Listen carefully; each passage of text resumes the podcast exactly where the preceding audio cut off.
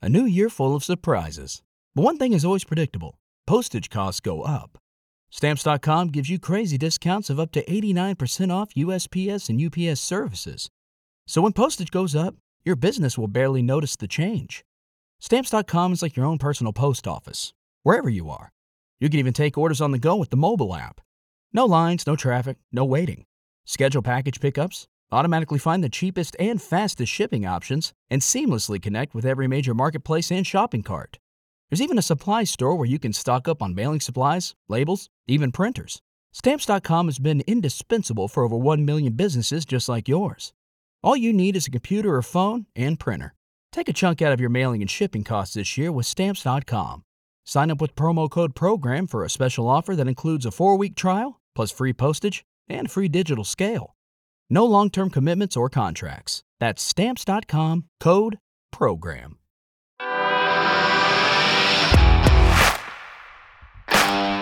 Bienvenido a Esto también es política, el podcast que habla tu mismo idioma, con Mario Girón y Miguel Rodríguez.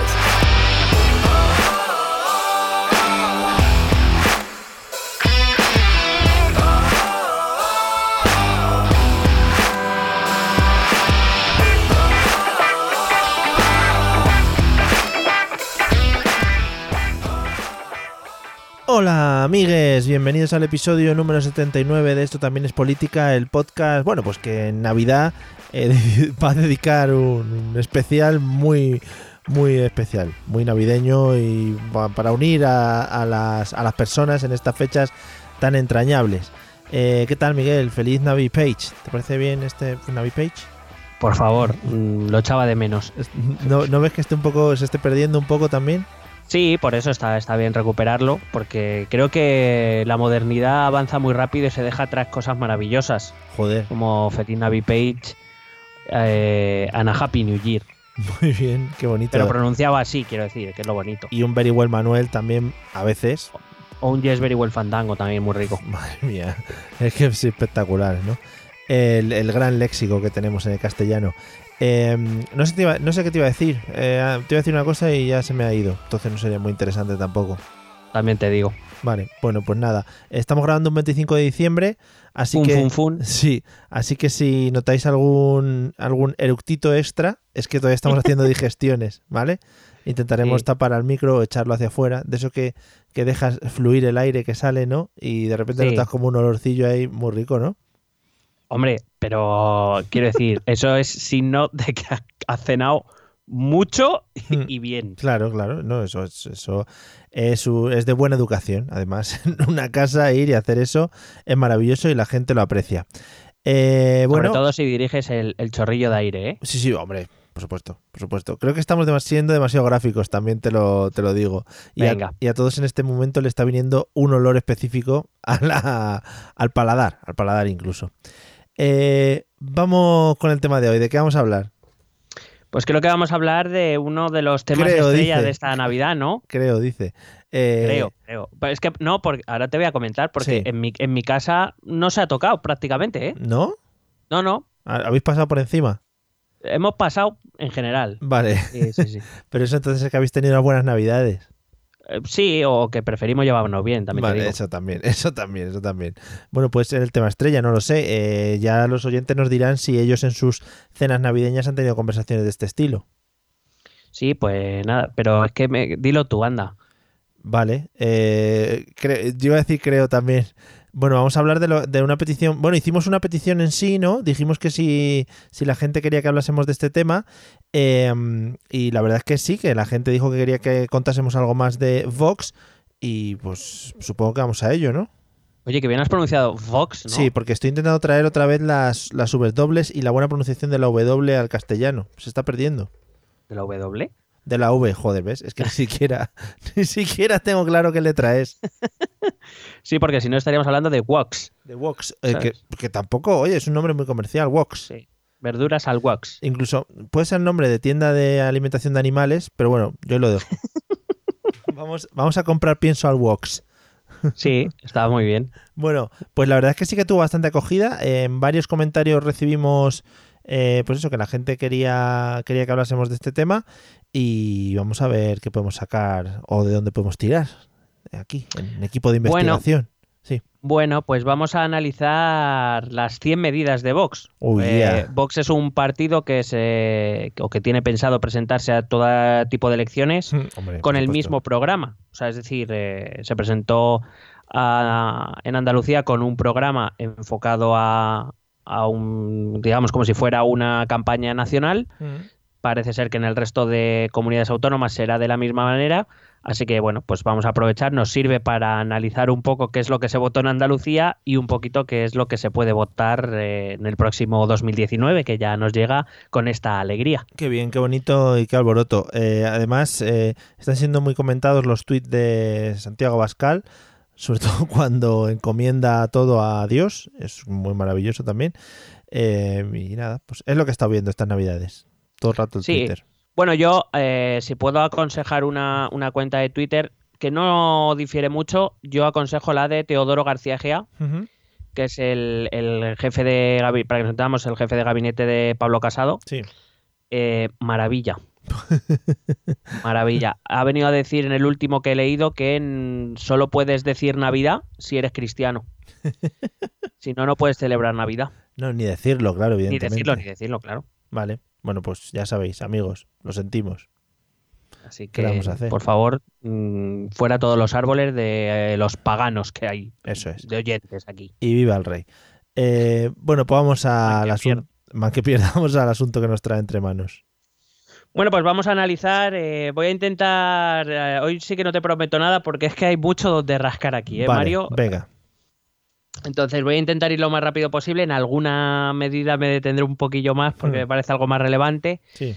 Pero me parece que he dejado, o sea, sin ningún tipo de comentario, me saltaré según vayamos de tiempo, Sí. pero así, sin ningún tipo de comentario, creo que de las 100 he dejado 3. Vale, yo te voy diciendo, eh, ya hemos perdido cinco minutos de podcast en tonterías, o sea que tú verás. Bueno, pero yo siempre cuento con eso. Vale, vale, guay. Bueno, pues vamos a la primera mm, a la primera medida. Ya, la verdad es que trae mucha chicha para dos líneas que son trae mucha chicha. Dice exactamente: uno, suspensión de la autonomía catalana hasta la derrota sin paliativos del golpismo y la depuración de responsabilidades civiles y penales. Muy bien. O sea, sin, sin ninguna conversación, ni nada, ¿no? No, ¿para qué?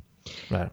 Bueno, aquí he destacado tres, tres cositas. La primera eh, dice hasta la derrota sin paliativos del golpismo. Sí, muy bonito. Simplemente para que ya desde el punto uno nos deja claro más o menos cuál es el lenguaje de colega. O sea, es Sí. lenguaje como mm, de mm, quiero resolverlo esto de manera ¿no? que podamos salir lo más contentos posibles todos, pues no. Sí, no, no, no. No se ve que se vayan a sentar en una mesa a ver qué, qué queréis. No, no.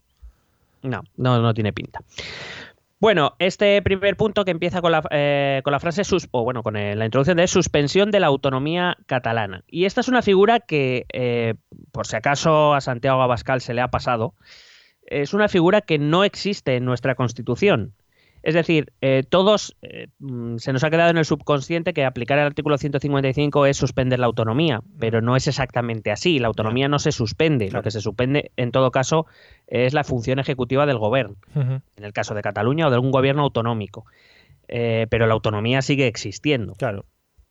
En- entre, entre otras cosas, eh, te digo porque la Constitución no dice eso. Entonces, aquí, eh, en esta propuesta, en esta primera medida, pueden ocurrir dos cosas. Que en esta primera, Vox lo que quiere es una suspensión efectiva, que es algo ilegal, Sí. Bueno. salvo que se dé algún estado de excepción, y estamos hablando ya de palabras mayores. Em, porque según el, o sea, por el, eh, vía artículo 155 no está previsto en la Constitución, por tanto, una de dos, o es imposible llevar a cabo, o lo que está pensando es en algo mucho más grave que un 155, y, me, y el 155 mm, parece un artículo bastante serio. Sí. O lo que Vox quiere decir engaña con el lenguaje, como tantos otros, eh, es que quiere una aplicación del artículo 155 sin edie, porque dice as- eh, hasta la derrota sin paliativos del, gol- del golpismo, que no sé exactamente qué quiere decir. Sí. Eh, pero bueno, y ya más allá, entrando ya en el análisis político, si lo que pretende es eliminar el movimiento independentista de esta manera, mm, algo me dice que no está muy puesto en la, en la realidad, salvo que esté pensando en otro tipo de medidas ya más peligrosas. Claro. Que además suena como a persecuciones por la calle a la gente que, Claro, que claro. esté a favor del inde- independentismo. claro. Eh, solo por aclarar, el artículo 155 lo que hace es obligar a las administraciones autonómicas a cumplir sus obligaciones constitucionales o legales previo requerimiento del gobierno. Es decir, se tiene que dar primero un incumplimiento manifiesto de la legalidad, eh, cosa que de momento no se está dando desde las últimas elecciones. Por cierto, esto es aplicable también al discurso de Partido Popular y Ciudadanos, que también están pidiendo de forma un poco reiterativa, vamos a decirlo, este 155. Sí. Eh, además es que le dicen, no hay que aplicar el 155 porque el Parlamento está parado, no se aprueban leyes. Bueno, es que de momento eh, el hecho de que el Parlamento no apruebe leyes no es inconstitucional ni es ilegal. Ya. Es... sí, sí. Es decir, puede ser vaguería, es muy criticable, lo que tú quieras, pero ilegal e inconstitucional Claro. no lo, no lo es. Bueno, y luego la otra parte de la frase que dice hasta la depuración de responsabilidades civiles y penales. A lo mejor Santiago Abascal no se ha enterado, que debería haberse enterado porque la acusación particular la está ejerciendo el propio Vox, eh, las, las, eh, las eh, responsabilidades penales ya se están depurando, es decir, están en proceso de dirimirse, va a empezar dentro de poco el juicio oral, o sea que... Ahora, lo de las responsabilidades civiles, eso ya no tengo ni puñetera idea de qué es. Y si nos estamos refiriendo a, san- a sanciones administrativas, también se están llevando a cabo. Sí. Ahora bien, Hmm. por, responsa- por depurar responsabilidades civiles, mm, me empieza a parecer, o sea, mm, quisiera creer que no, pero es un lenguaje un poco peligroso, Mm. Porque no sé exactamente qué es depurar responsabilidades civiles. Las responsabilidades civiles no se depuran. En todo caso, serán mm, penales o administrativas. Si lo que se refiere a civiles es administrativas, ya se está haciendo. O sea, que tampoco está ofreciendo nada nuevo. Si se está refiriendo a otra cosa, pues me parecería demasiado peligroso. Vamos a ver que muchas medidas eh, Vox eh, deja en su programa este lenguaje un poco que lo deja en el aire como no siendo muy concreto Sí. Y que puede ser mm, interpretado de muchas maneras. Y casi todas de ellas pueden ser muy malas. Una cosa, Digo, por avisar. Sí, no sé si, claro, hombre, evidentemente. No sé si sabes, si por ejemplo, porque me intriga a mí ahora mismo, si todo esto que vas a hablar, luego, por ejemplo, lo suaviza cuando, cuando tienen meetings o directamente no entra al detalle de estos puntos, porque, a, a ver, eh, escuchándolo o leyéndolo tranquilamente, dice, bueno, pues este tío va un poco alteraete, ¿no? Este tío, este grupo. Eh, no, yo he tenido oportunidad de escuchar dos meetings de- en esta campaña de Andalucía de Vox, más allá de todos los tweets de Santiago Abascal y Sí. alguna cosita que sale en los telediarios. Y no, no, no, no solo no rebajan el tono, sino que se vienen todavía un poco más arriba. ¿eh? Ya, muy bien, vale. Pues para adelante. Sí. Bueno, eh, el punto 2 dice ilegalización de los partidos, asociaciones u ONGs que persigan la destrucción de la unidad territorial de la nación y de su soberanía. Claro, hombre, claro que sí. Bueno, este planteamiento, que en mi opinión ya es un paso atrás bastante grande en lo que a democracia se refiere, eh, implica desde mi punto de vista una enorme desconfianza en la propia Constitución española.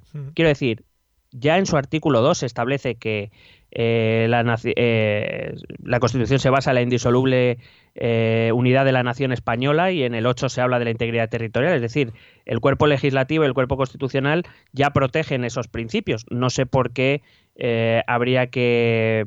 No, no entiendo que hubiera, por decirlo de algún modo, que sobreprotegerlo. Ya el cuerpo jurídico lo, lo dice. Siempre he pensado de todas maneras que este tipo de medidas implican también una, una enorme desconfianza en el propio debate, es decir, en la capacidad de convencer de que no hay mejor opción que la unidad territorial o la unidad nacional eh, frente a estos grupos que pretenden separarse.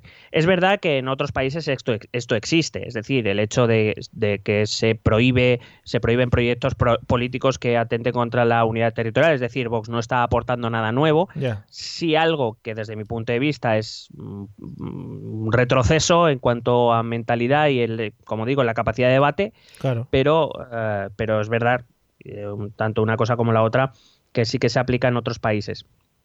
En cualquier caso, eh, que tenga claro Santiago Abascal que si en alguna comunidad, y estamos hablando principalmente de Cataluña y País Vasco, si se consigue convencer al 80% de la población de que hay que independizarse, no hay constitución, partido, ONG que haya querido prohibir que no lo vaya a que vaya a parar eso, o que lo tenga bien claro. Claro. Sí, sí. Eh, por lo visto, eh, por lo que veo, están demasiado centrados, o estos dos puntos muy centrados en Cataluña, ¿no? Han centrado mucho su discurso en el tema catalán. Bueno, ha sido el, tema catalán y el tema inmigración, quizá han sido los dos focos que más votos le han dado y entonces sí que se han, se han enfocado mucho ahí. En cualquier caso, eh, todo el programa está dividido en 10 bloques, estamos solo en el primero, que habla de, además se, se titula España, Unidad y Soberanía. Muy bien, bonito.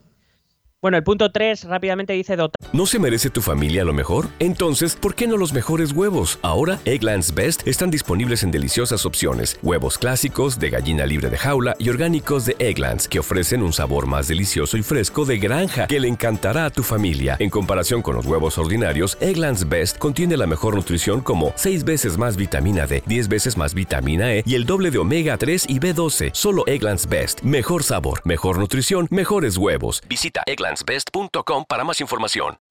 O'Reilly Auto Parts puede ayudarte a encontrar un taller mecánico cerca de ti. Para más información, llama a tu tienda O'Reilly Auto Parts o visita oreillyauto.com.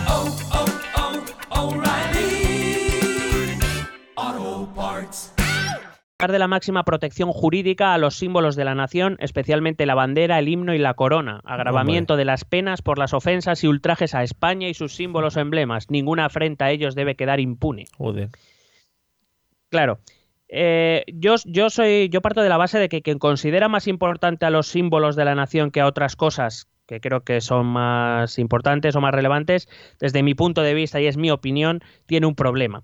Eh, en cualquier caso, solo por poner en perspectiva, recuerdo que el propio tribunal, porque uno de los grandes ejemplos que se pone es, mira en Estados Unidos con qué orgullo, con qué respeto escuchan el himno, con qué, orgullo portan su bandera, etcétera. Recuerdo que el Tribunal Supremo de los Estados Unidos eh, estableció que quemar una bandera estadounidense era libertad de expresión. O sea que em, quiero decir que en el mismo momento que tú pretendes imponer penas, por ejemplo, por quemar banderas o por sonarte los mocos con ellas, eh, penas de carácter penal, me parece que, estás un poquito alteradete. Em, en cualquier caso, lo que parece es que está claro que, que prefieren una bandera a, a, la libertad de expresión. Se ve que esto último pues no les debe interesar mucho. Hombre, mucho mejor siempre llevar la bandera que poder decir lo que piensas. O sea, ¿quién no querría eso? Ah, evidentemente. Al fin y al cabo, si hace frío con una bandera te puedes tapar, por lo menos. Claro, porque hacer una hoguera no. no, no, no, no porque eso es. Bueno, te vas a la cárcel. Eh, te, dan, te dan de comer tres veces al día. Oye, no está mal. El 4 dice ninguna administración ni particular puede menospreciar la lengua común de todos, el español, mucho menos discriminarla. Hay que cumplir estrictamente el mandato constitucional de que todos los españoles tienen derecho a utilizar el español y el deber de conocerlo, suprimir el requisito del conocimiento de la lengua cooficial en el acceso a la función pública de forma que se evite cualquier tipo de discriminación. Mm. Me encanta, eh, no me había dado cuenta, eh, pero ahora mismo he releído la frase, dice ninguna administración ni particular puede menospreciar la lengua común de todos. Hombre, por poder. Claro. A ver, ¿no? Digo yo. Pero bueno. Eh, de aquí me voy a quedar con la parte de eh, hay que cumplir estrictamente el mandato constitucional de que todos los españoles tienen derecho a utilizar el español y el deber de conocerlo, que a día de hoy que yo sepa se cumple. No sé, a lo mejor eh, Santiago Abascal tiene información que nosotros no. No sé. Y luego la parte de la lengua cooficial. Es verdad que el requisito de la lengua cooficial para el funcionariado es un tema bastante polémico.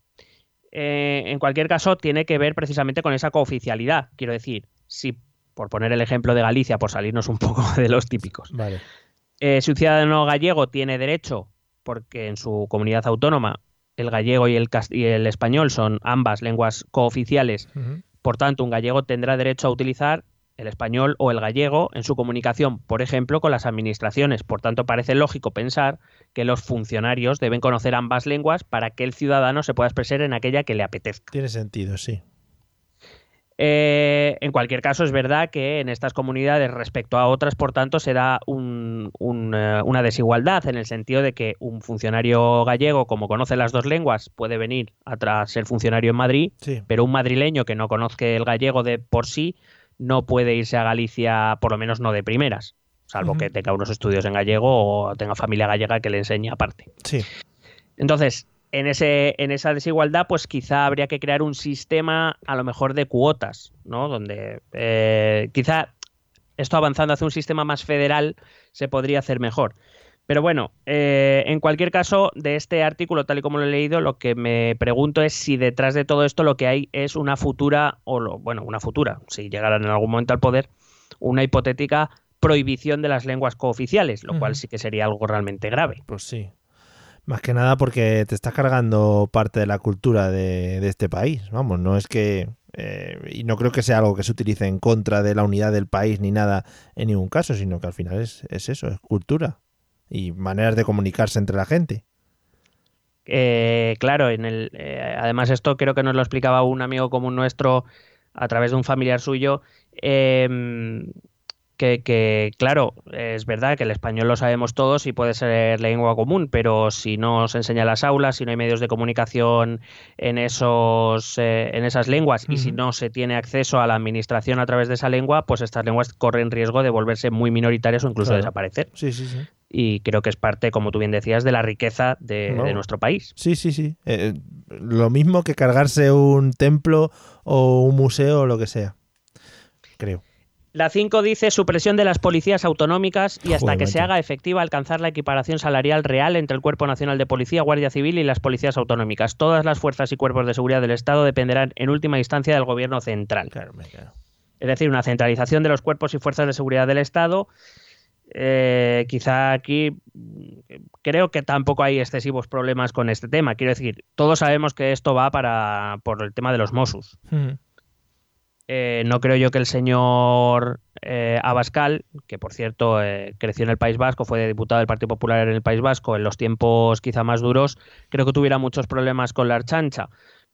Pero creo que tiene mucho, mucho que ver con eso. En cualquier caso, eh, quizá la otra, el otro mal pensamiento sea ese peligro ¿no? de que los Mossos se puedan convertir en fuerza de choque Ujú. en un eh, hipotético conflicto. Bueno, eh, hay que decir que a día de hoy los Mossos son más o menos unos 17.000 efectivos, el Cuerpo Nacional de Policía son más o menos unos 65.000 efectivos, la Guardia Civil más o menos unos 85.000 efectivos y, e incluso los miembros del ejército están en torno a los 200.000, es decir, en un hipotético, hipotetiquísimo caso de conflicto, creo que los Mossos tienen poco que hacer ante más ante casi 400.000 efectivos a nivel nacional. ya. Eso partiendo sería partiendo de la base de que todos los Mossos se pusieran a las órdenes de este conflicto del, del gobierno catalán. O sea, quiere decir, no tiene ni pies ni cabeza lo que está diciendo aquí Vox, pero bueno, es su programa, ¿qué le vamos a hacer? Que digo, te iba a preguntar una cosa antes de que sigas. ¿Todos los puntos son de cosas de las que están cabreaditos? O. digo, El, el 80% sí. Claro, te iba a decir, no es, no es un programa en el que aporten cosas nuevas o en plan. eh, Muy pocas, muy pocas. Y sí también me llama la atención y sí que lo iba a ir recalcando según avanzara. propuestas novedosas, muy pocas escasitas, pero Bueno, muy escasitas. Algunas, muchas de ellas imposibles de llevar a cabo y algunas incluso propuestas que ya se están haciendo, pero que ellos las proponen como si no se estuvieran haciendo. Por si cuela, claro, dicen. Una, Claro. una que metemos al bote. Eh, Para mí que eso fue, estas son las de, llevamos 84, hemos dicho que vamos a hacer 100, bueno, pues empieza a llenar. Claro, claro, empieza a meter ahí y pon duplicadas incluso.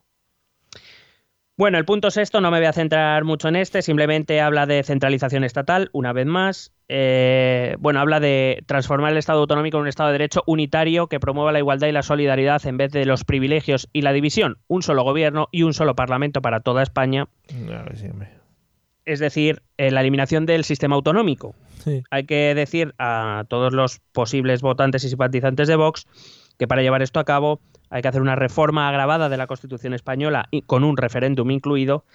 Eh, digamos que, que, que no es nada fácil, vamos, que necesitarían un- una cantidad de, de escaños en el Congreso y en el Senado muy grandes. Y por si acaso alguien está esperando en esto al Partido Popular, el Partido Popular se ha pronunciado ya abiertamente en que ellos no están dispuestos a, a eliminar el sistema autonómico, entre otras cosas porque les va muy bien en él. Claro.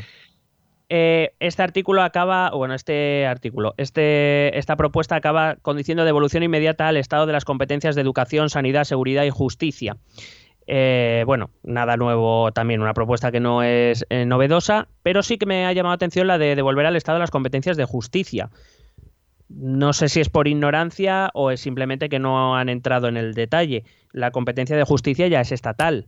Ah, Eh, lo que las comunidades tienen es la gestión de recursos y la y de, y de medios. O sea, que mm, me refiero, no lo que es la administración de justicia en sí misma ya o sea, nunca ha dejado de ser estatal, Bueno, porque todo forma parte del mismo cuerpo judicial. es un detalle que tampoco han querido entrar en él. No quieren- El, el apartado 7 no voy a comentarlo mucho, pero es que me es que sé que te va a emocionar. Ojo, por favor. Ponte la mano en el pecho, ¿eh? Estoy. Intensidad y determinación en las acciones diplomáticas para la devolución de Gibraltar. Hombre, arriba ahí, vamos. Claro que sí, joder. Yo creo que debería ser el uno. Vamos a gastar todo el dinero que podamos para que nos devuelvan Gibraltar, porque yo creo que es importantísimo que Gibraltar sea parte del Estado español. ¿Qué hace Sí. ahí? ¿Qué hace ahí? Ese, ese cacho ahí de España, ¿no? Claro, claro. Eh, este, esta propuesta acaba con el desmantelamiento de las redes de piratería, narcotráfico, contrabando y blanqueo de capitales que se extienden desde la colonia. Pero a ver, eso es una promesa que hacen. Sí, sí, sí. O sea, Eh, eh, mi reflexión ha sido, lo mismo se creen que si lo piden ellos, entonces Claro. el Reino Unido ya entonces va a decir que sí. Dice, hombre, por favor, por supuesto, señores. Era este el truco. Era ese que no lo habían hecho nunca. Que lo preguntasen por favor. Ya está. Claro.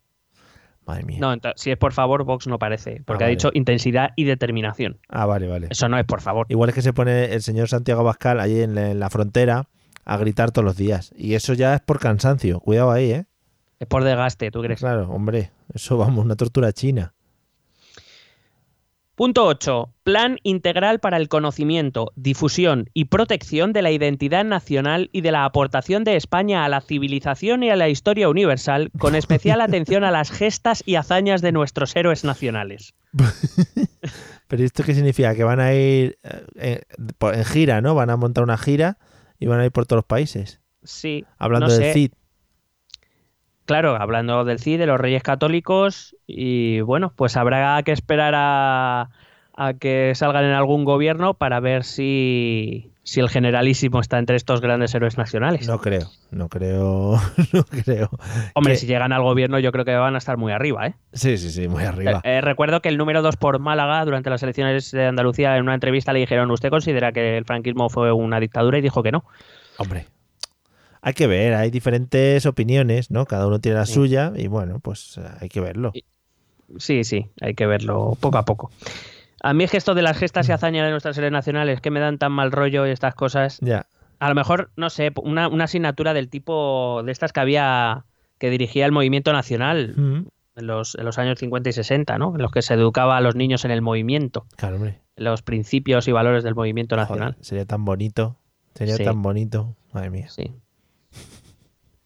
O costura o algo, que nos den algo diferente. Vale, oye, igual, claro, por favor. Eh, igual quieren hacer un podcast con- hablando de estos grandes, eh, ¿cómo era? Las Eh, personas. pe- perdona, son las grandes hazañas, Hazañas, eh, eh, las gestas y hazañas de nuestros héroes nacionales. Pues nada, aquí estamos disponibles. Si queréis producir un podcast sobre estas grandes hazañas, Nos pues- ofrecemos. por dinero lo que haga falta. La 9 dice derogación inmediata de la ley de memoria histórica. Ningún parlamento está legitimado para definir nuestro pasado y menos excluyendo a los españoles que difieren de sus definiciones. No puede utilizarse el pasado para dividirnos. Al contrario, hay que homenajear conjuntamente a todos los que desde perspectivas Hmm. históricas diferentes lucharon por España. Pero a todos, todos. Eh, sí, de aquí deduzco que principalmente a un gallego de Ferrol. A todos los que nos salgan de los testículos tienen que haber Sí, puesto también. Hombre, a nuestros héroes nacionales, joder, Ah, te lo he vale. dicho en el 8. Vale, vale. Vale, a los suyos, claro. Yo quiero. cierto, ni- ningún parlamento está legitimado para definir nuestro pasado, ¿no? Claro, ni vosotros tampoco. Sí, Claro. esto aquí cada uno pues, al final acaba creyendo lo que quiere. Bueno. Héroe Nacional Super López, ¿podemos meter? Ese está- Hombre, y Mortadelo y Filemón. Bueno, porque ya si cada uno puede meter los suyos. Claro, claro. Vale, Muy bien. Lo, lo propondremos. vale, sí, sí. Creo que Bueno, po- si, si- verdad, si llegan a algún gobierno, poca capacidad de proponer vamos a tener nadie, creo. en general. En general, sí. El punto 10 dice supresión del concierto económico vasco y el convenio navarro y la incorporación de Ah. ambas regiones y sus diputaciones forales al régimen común. Hmm, Pues esto que puede ser discutible. Como bien has dicho antes, es una propuesta que Ciudadanos lleva defendiendo prácticamente desde su asalto a la política nacional. Mm, Una cosa es lo que opine cada uno de esto y algún día, pues si quieres, nos metemos en harina con esto. Sí. Pero vamos, que una vez más es una propuesta nada novedosa en nuestro panorama. Hmm. Vamos al bloque 2 que eh, está llamado Ley Electoral y Transparencia. Muy bien, a tope. Dice el punto 11, reforma del sistema electoral para que valga lo mismo el voto de todos los españoles Mm. y los diputados respondan ante los electores y no tanto ante los partidos políticos. Una parte de los diputados serán elegidos en distrito único nacional. Muy bien. Bueno, eh, esto que, que parece eh, tan, tan coherente, tan joder, que bien, ¿no? Sí, por fin. Bueno, pues no tiene ni pie ni cabeza. Eh, quiero decir, lo único que me queda claro es que propone una reforma electoral, que está bien que se proponga, ya hemos hablado de esto en Sí, varios casi episodios. nadie, casi nadie lo ha propuesto ni se ha hablado, no, no. Sí, pero eh, según lo que ha dicho en estas tres líneas, eh, hay tres cosas que se contradicen en sí mismas.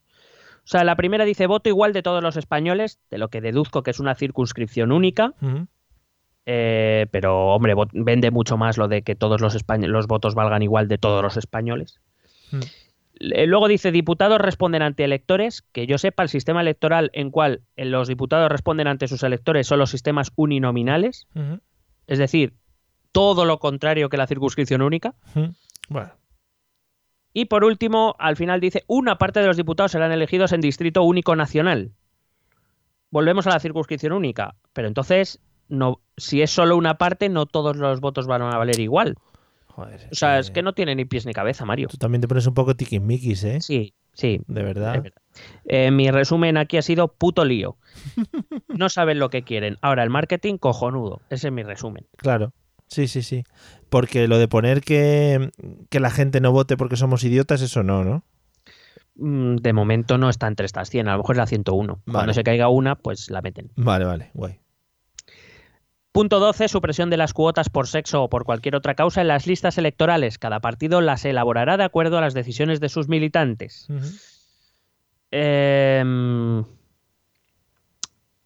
quiero decir, yo, yo soy una persona que como ideal entiendo que el sistema de cuotas no debería existir. Es decir, que deberíamos elegir a la gente por su valía y no efectivamente no por su sexo.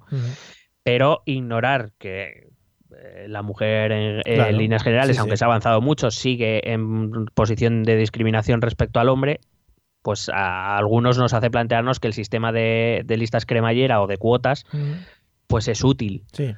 Ahora bien, sabemos que a lo mejor lo que es el feminismo, la igualdad, porque se les llena la boca a, a este tipo de partidos que son muy igualitarios, pero este tipo de decisiones no lo demuestran. Pero bueno, aquí cada uno que opine lo que quiera sobre este tema. Punto 13. Control de los cargos públicos antes, durante y después de su mandato. Reforzar normativa de incompatibilidades de los políticos tras el abandono de los cargos públicos y la exigencia de devoluciones de los caudales públicos. A lo mejor no se han enterado que esto ya se hace. O sea, ya se hace un control de los bienes que posee cada diputado cuando entra y Sí. cuando sale. Esto ya se hace. Eh, y lo de la devolución de los caudales públicos, para eso hay que demostrar que se han adquirido de forma ilegal o ilegítima. Y lo de reforzar ese régimen de incompatibilidades, que por cierto el español es uno de los más duros, pero en cualquier caso aún así es que es bastante absurdo. Quiero decir, si no queremos que trabajen después de salir de diputado, pues lo decimos y ya está. Claro.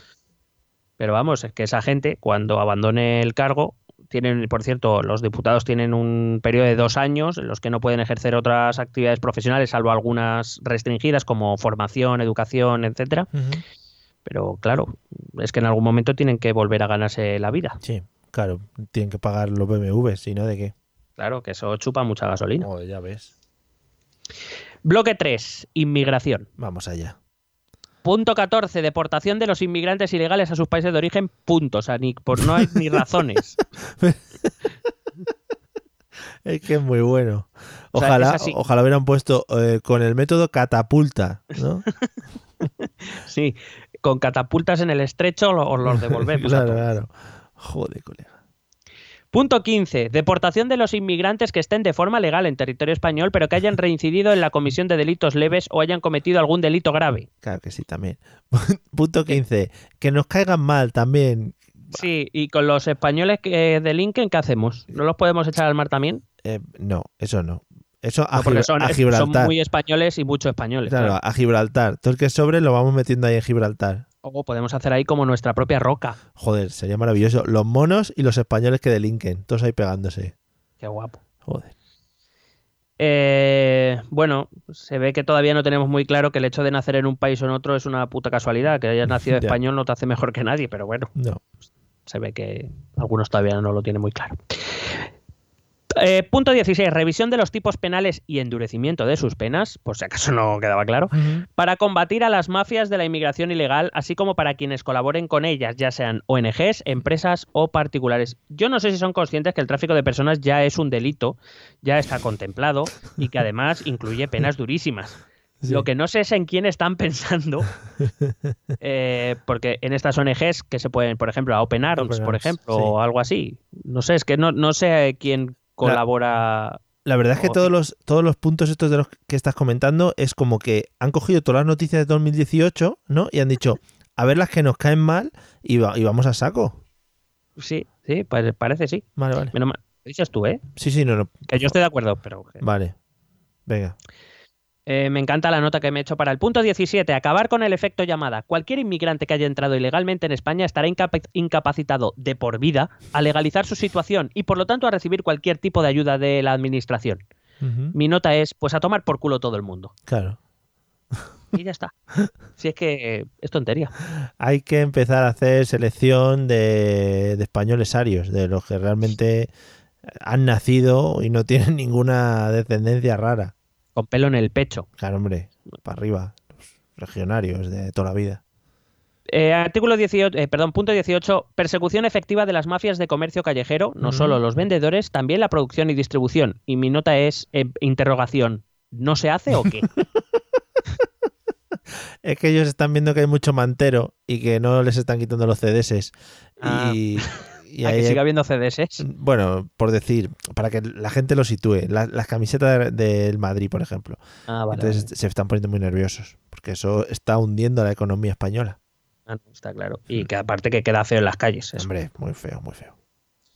Punto 19. Suprimir la institución del arraigo como forma de regular la inmigración ilegal. Revocación de las pasarelas rápidas para adquirir la nacionalidad española. Voy a explicar esto que es del arraigo porque a lo mejor entendiéndolo pues vemos eh, vamos eh, cómo es esta propuesta.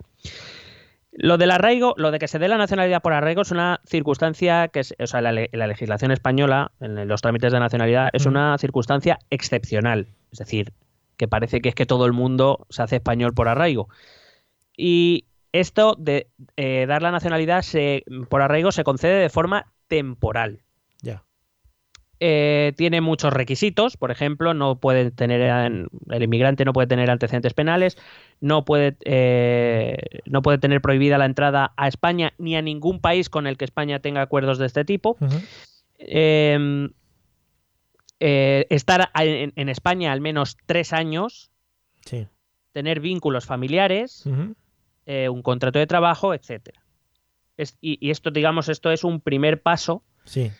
Para adquirir la nacionalidad de forma permanente. Pero estamos hablando de inmigrantes que ya llevan tres años en España, que han estado trabajando y cotizando, o que tienen algún tipo de relación de parentesco, además de otros requisitos. Te he traído quizá los más comunes. En cualquier caso, a mí lo que me parece es que es una forma de aprovecharse de, de la inmigración. Es decir, eh, a partir de ahora va a entrar en España quienes nosotros digamos porque nosotros los necesitamos. Es decir, va a entrar lo que necesitemos, no quien quiera entrar o quien quiera buscarse una vida mejor o quien quiera huir de una guerra o de un país pobre. Eso da igual. Pues. Eso ya para otro momento. Em, que por cierto, esto es una de las grandes contradicciones desde mi punto de vista con, con ese principio que tú mismo has dicho antes, del propio Santiago Abascal diciéndolo, es un, es un partido mm, católico, Ujú. o sea, defensor del, del catolicismo en, Sí. su, en sus propias raíces. Ah, Pero bueno, esto de ser mm, hacer políticas humanas y No. catolicismo se ve que no es compatible en Vox. No, no, Esto no, no. son porque cosas diferentes. Están haciendo cosas muy malas los inmigrantes. Todos son muy malos, malísimos. El demonio. Punto 20. Elevar la exigencia del nivel del idioma, tributación e integración para la adquisición de la nacionalidad. Posibilidad de perder la nacionalidad adquirida por actividades contra la soberanía, seguridad e- o independencia nacional. Ojalá el carnet por puntos de español. Es que lo estaba echando yo de menos. Ojalá, ojalá. Bueno, solo simplemente aclarar que ya existe la posibilidad de perder la nacionalidad siempre y cuando exista otra. O sea, si es por eh, si ser eh, la, espa- la española es la segunda Claro. nacionalidad, se puede quitar. Lo que no se puede dejar a nadie es sin nacionalidad. Estaría guapo. ¿De dónde eres? No, es que no soy de ningún lado. Claro. No, no, de momento no está contemplado el estatus de apátrida. Claro. Lo de la exigencia del nivel del idioma, yo no sé si son conscientes que para eso entonces, bueno, a lo mejor he sido yo muy optimista. Digo, entonces van a poner más medios para poder Sí. enseñar a los inmigrantes Sí, que sí. lleguen el español. Claro, claro. Ah, o es simplemente una declaración, porque si recuerdas en Andalucía, me, creo que tengo el recuerdo de haberlo dicho, que eh, principalmente Vox contra quien va es contra la inmigración africana y musulmana. Hmm, Los inmigrantes latinoamericanos no Vale. les parecen tan mal. Vale. Bueno. Ahí hay un rasero. Hay un Sí. ranking de inmigrantes, ¿no? Sí, sí, Hacen- hay estatus. Hacen como Eurovisión, el Eurovisión de los inmigrantes y los que pierden, pues ala, para sus países. Y luego, por ejemplo, dice elevar la exigencia de tributación, que tiene que pagar más eh, impuestos. Por O sea, supuesto. normalmente se llevan los peores empleos con los peores salarios, hay que, tienen que pagar más impuestos. Pero yo lo haría eh, que cada inmigrante vaya a casa de un español y le dé el dinero lo que le deba. Por ejemplo, Ah, 15 sí. euros. Hola, buenas tardes, soy su inmigrante. Aquí tienes unos 15 euros. soy, soy inmigrante. Como yo, cuando ganaba mi primero sueldo, que se lo daba a mi madre para que lo gestionara. efectivamente, efectivamente. Siempre mejor un español. Sí. Hombre. Y elevar la exigencia en integración. ¿Y esto cómo se mide? O sea, los inmigrantes tienen que saber torear, Ojalá, joder. tienen que decir que su comida favorita es el jamón o el cocido, tienen que bailar sevillanas. ¿Cómo funciona van este nivel de integración? Claro, les pondrán unas pruebas tipo Got Talent y a uno le dirán a un musulmán, tienes Bueno, que que- comerse un jamón. Más que Got Talent será el Grand Prix. Por supuesto, mejor, es verdad, es verdad. Le van a vestir de sumo y tiene que ir saltando cosas y eso. Joder, ojalá.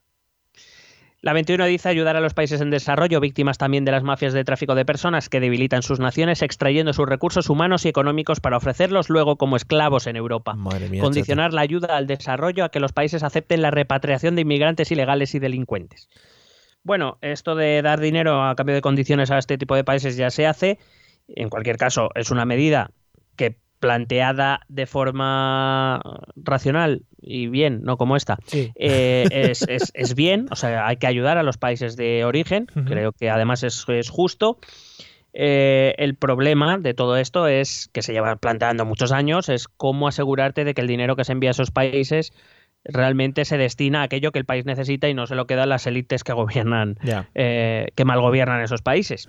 Pero bueno, este es el punto 21. El 22 dice la inmigración se afrontará atendiendo a las necesidades de la economía española y a la capacidad de integración del inmigrante. Se establecerán cuotas de origen privilegiando a las nacionalidades que comparten idioma e importantes lazos de amistad y cultura Claro. con España. O sea, va a, haber, un- va a haber un grifo, ¿no? Depende de lo que necesitemos.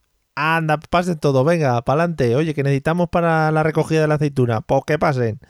Sí, Qué bien. España solo abrirá la valla Claro. cuando lo necesite y cuando no, pues mala suerte. Y si abrimos la valla, pues hay eh, inmigrantes mejores que otros. Claro, claro, claro. Y eso es así. Y luego cuando España, los españoles tuvimos que huir, bueno, tuve yo no, pero vamos, tuvieron y tienen que huir de su país porque no tienen las condiciones o no tienen trabajo o la situación es la que es, nos tienen que abrir las fronteras en todo el mundo, pero para entrar ya no. Es muy bonito además poner etiquetas a las personas, ¿no? Dependiendo de la nacionalidad, sobre todo. Eso es maravilloso y no sé si se ha hecho alguna vez en algún país por ahí del, del centro de Europa, ¿no? Sí, vamos, pero ah, Bueno, poca bueno, cosa. ¿eh? pues, Además se les ponían unas pegatinas ahí muy chulas en los brazos y todo esto. Bah, eso es maravilloso. Claro, coño, y le regalaban el pijama. Claro, joder. Eh, bloque 4, defensa, seguridad y fronteras. Vamos. Joder, Punto está- 23, Están, sí. muy- están muy a tope. Hay unos temitas que los tratan como mucho, ¿no? Sí, sí. Vale. quizá. Punto 23. Cierre de mezquitas fundamentalistas. Claro Expulsión de los imanes que propaguen el integrismo, el menosprecio a la mujer o la yihad. Eso es. menosprecio a la mujer me hace mucha gracia porque ellos las tratan de puta madre. Sí. Pero bueno. Dice, el problema, aquí el problema desde mi punto de vista es perseguir este tipo de ideas. Quiero decir, que no es algo fácil y que ya se está haciendo. Es que Claro. parece que Vox, si llega al gobierno, esto se resuelve rápido, como si ahora no se estuviese haciendo nada.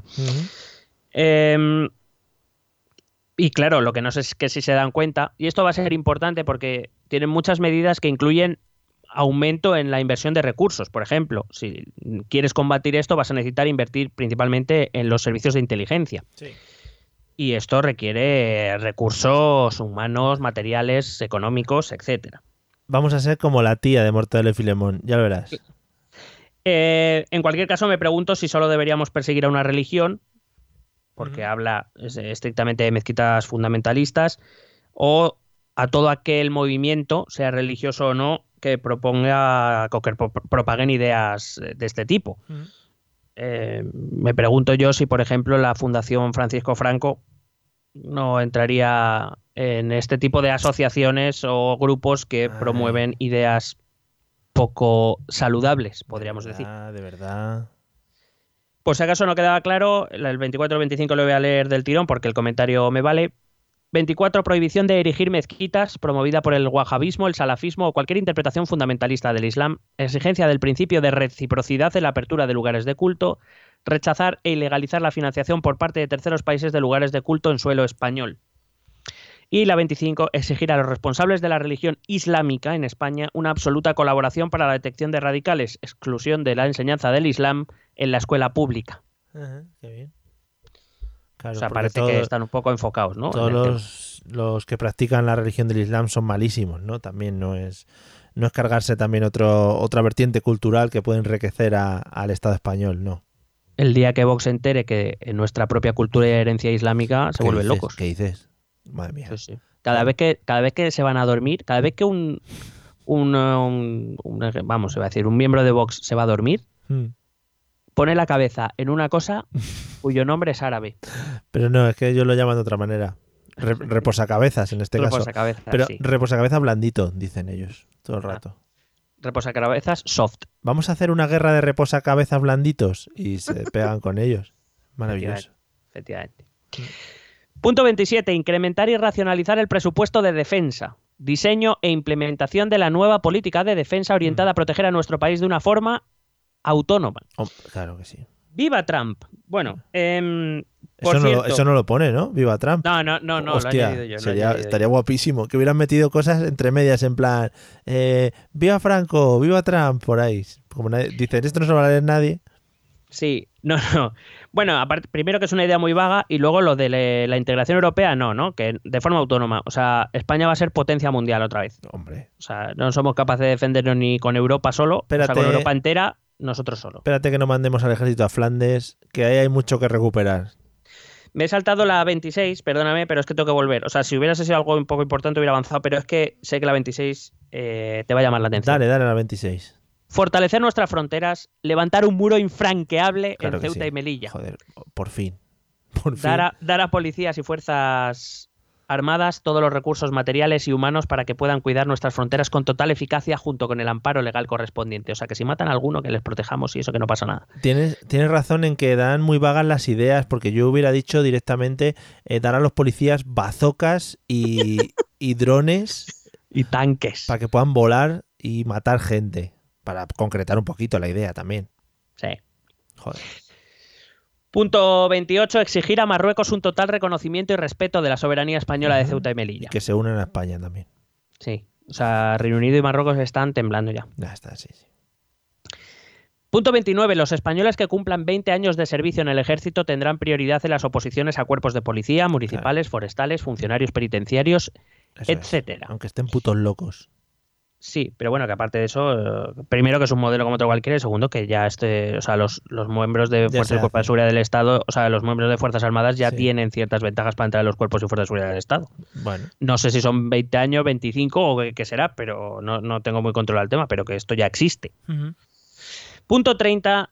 Consideración de delito de atentado contra la autoridad a las agresiones a profesionales sanitarios y docentes del sector privado, equiparándose, por tanto, con aquellos que trabajan en el sector público, así como al personal de seguridad privada, funcionarios de prisiones y agentes portuarios en el ejercicio de sus funciones.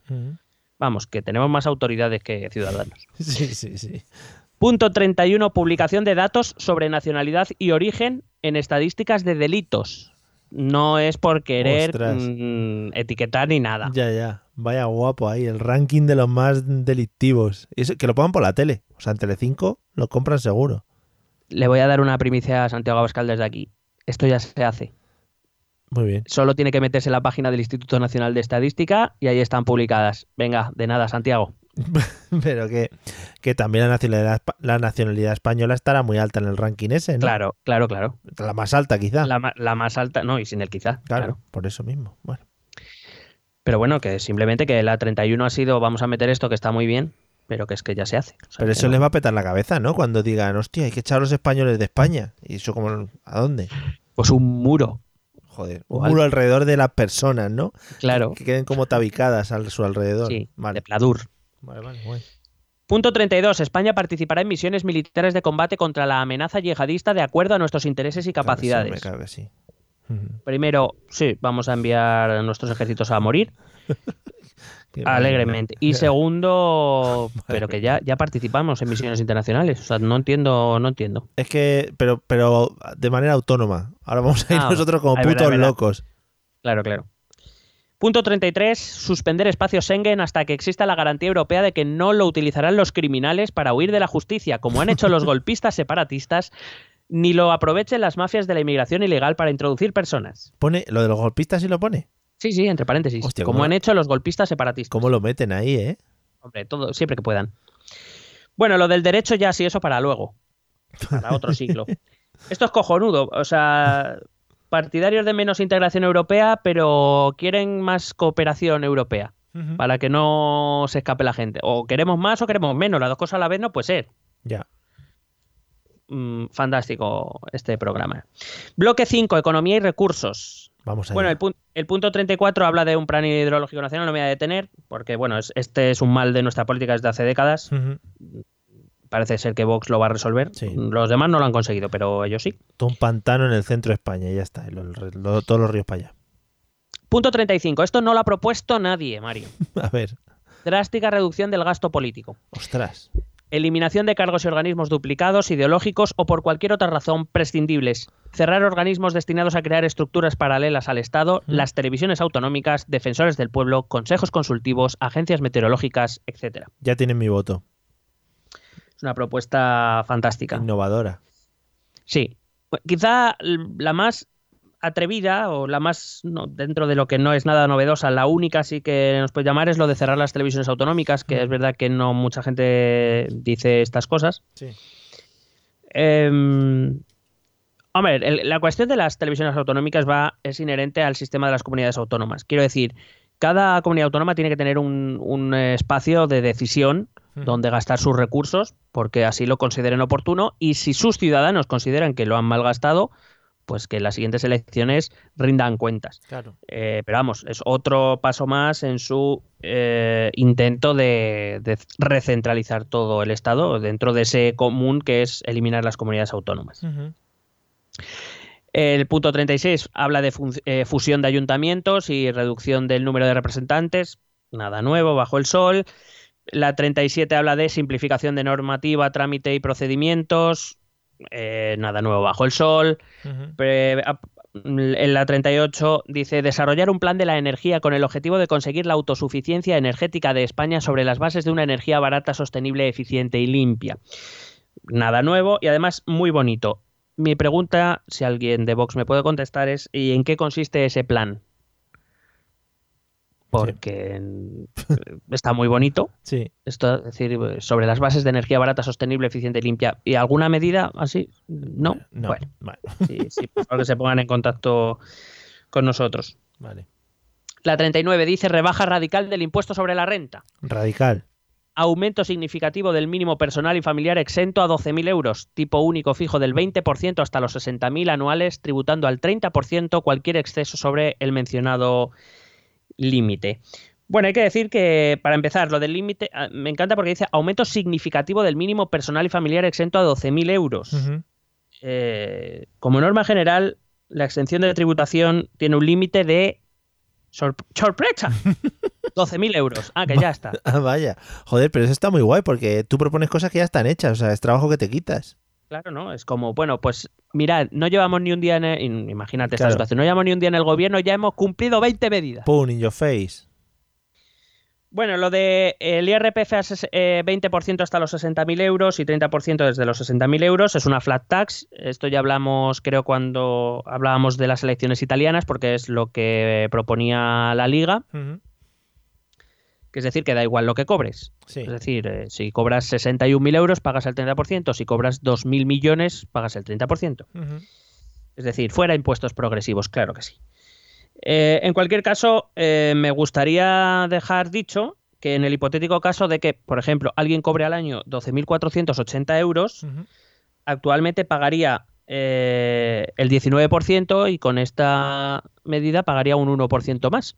Muy bien, O sea que muy bien pensado para los trabajadores. muy bien. Pero bueno, eh, a mí me parece, la verdad es que es una medida bastante mala, Mm. bastante regresiva, bastante poco solidaria, tanto que luego en otros puntos del programa se les llena la boca con que estos debemos ser solidarios.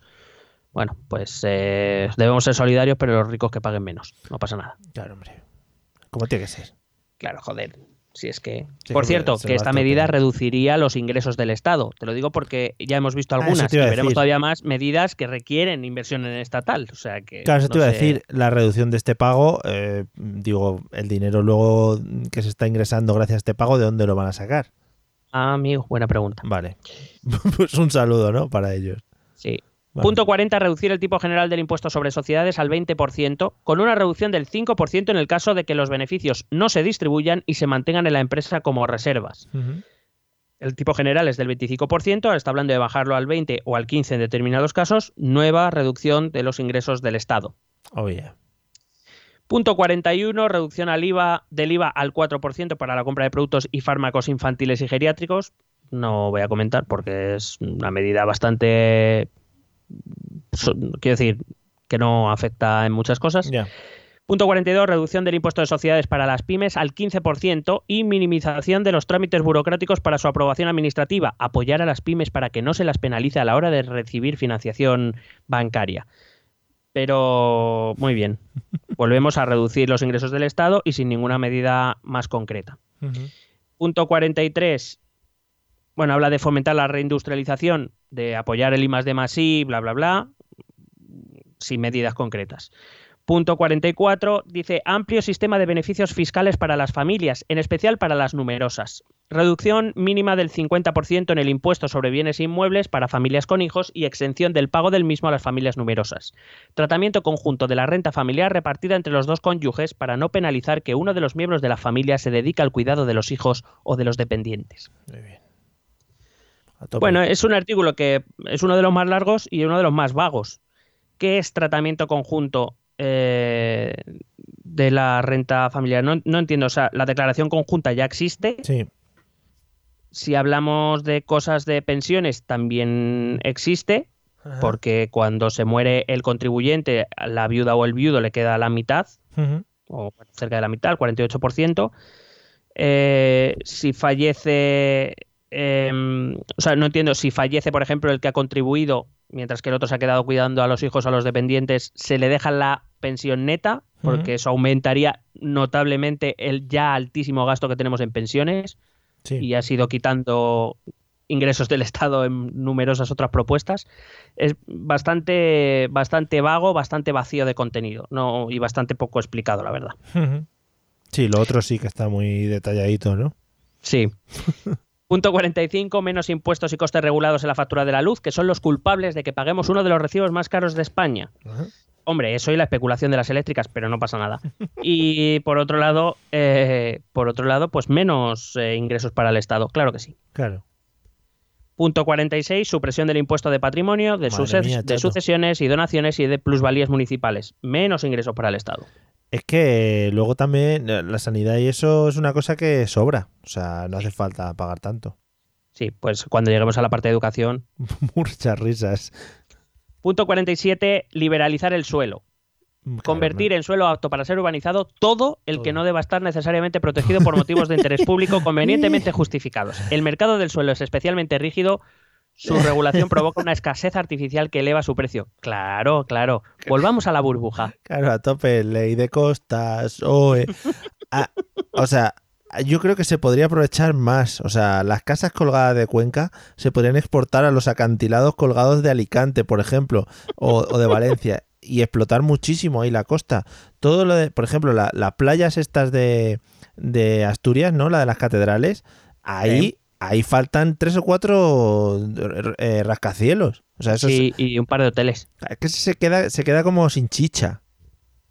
Las tablas de Daimiel, por ejemplo, porque no hay un hostal ahí dentro de las tablas de Daimiel. Si es que En, estamos en Doñana un parador o algo. Claro, joder, es que estamos perdiendo aquí espacio a tutiplén. Madre mía. Claro que sí. Bueno, el punto 49 habla de apoyo a los desempleados mayores de 50 años.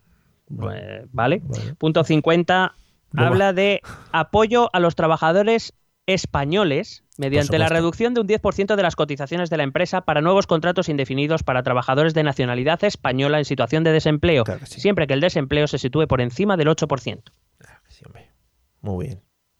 Em, que por cierto, no, no es que solo sea una medida xenófoba, que es lo que es, sino que, que además va en contra de las propias directivas europeas. Porque Eh. hay que recordar que precisamente dentro de esa libertad de, de personas, de movimiento de personas, Eh, hace que yo español, a mí por ser español, no me puedan discriminar respecto a un polaco en Polonia, un alemán en Alemania o a un irlandés en Irlanda. Claro. Pues resulta, da la casualidad de que en España, al contrario, ocurre lo mismo. Pues ala. Esa, Que lo- esa locura, ¿sabes? no hay ninguna de las propuestas que sea. vamos por la 50. No hay ninguna que sea en plan. No vamos a pasar lo que diga Europa por el forro o algo así. Sí, sí, pero lo han dejado para el final. Vale, claro. Punto 51. Crear un dispositivo, un dispositivo eh, de Mm. primer empleo que exonere de las cargas sociales en la primera contratación de jóvenes menores de 24 años y por un periodo máximo de dos años. Menos ingresos del Estado. Muy bien. 52. Las pensiones contributivas estarán ex- eh, exentas del IRPF no por doble tributación, sino por justicia con quienes han tributado durante toda su vida laboral. Claro. Claro, como tenemos un gasto en pensiones tan ligero. Sí, yo y, lo por veo. cierto, menos ingresos para el Estado, no sé si lo había dicho. Que a- igual, igual no, no, la verdad que no. Igual están pensando en, en, yo qué sé, lanzar unos barcos, igual descubrimos algún continente que tiene mucho oro, nos lo traemos y a partir de ahí podemos financiar todo esto, ¿no? Creo que están rastreando a los descendientes de Cristóbal Colón. Claro, sería, Para eso. Sí, estaría bastante guay. 53. Un nuevo modelo para nuestras pensiones, mixto de capitalización y reparto. Un sistema que se base en la solidaridad, Hmm. Por los cojones, garantizando una pensión mínima que se revalorice con el coste de la vida, la propiedad, asegurando el derecho de los ciudadanos a disponer de ahorros propios al finalizar su vida laboral que complemente las pensiones mínimas. Qué guay. Es decir, es una. Sí, sí, está guay. Es una clara eh, intención de bajar las pensiones. Ujú. Lo digo para aquellos votantes de Vox que hablan, les hablan de pensiones dignas, que sepan que esto quiere decir les vamos a bajar las pensiones. Claro. Eh, y eh, faltaría saber detalles. Yo ya hablé en su momento, yo no soy, yo no estoy en contra de hacer un sistema mixto de capitalización y reparto. Eh, pero claro, siempre y cuando sea un modelo, por ejemplo, como el sueco, pero como no sé qué modelo quiere Vox, pues no te puedo decir mucho más. Bueno, es, es poner las bases y luego ya se va hablando el tema. Vale. 54. Revisión de la ley del suelo y corregir tope, sobrevaloraciones a efectos de IBI de construcciones agrarias, fomentar la renovación del parque de maquinaria, bla, bla. Bueno, Mm. habla mucho de, de comprar cosas. Claro. Eh, Con el dinero de, que es eh, del Estado, ¿no? Sí, con el dinero de otros. Em, me encanta lo de corregir sobrevaloraciones eh, por la ley del suelo. De esta ley que quieren, recuerdo, liberalizar todo el suelo.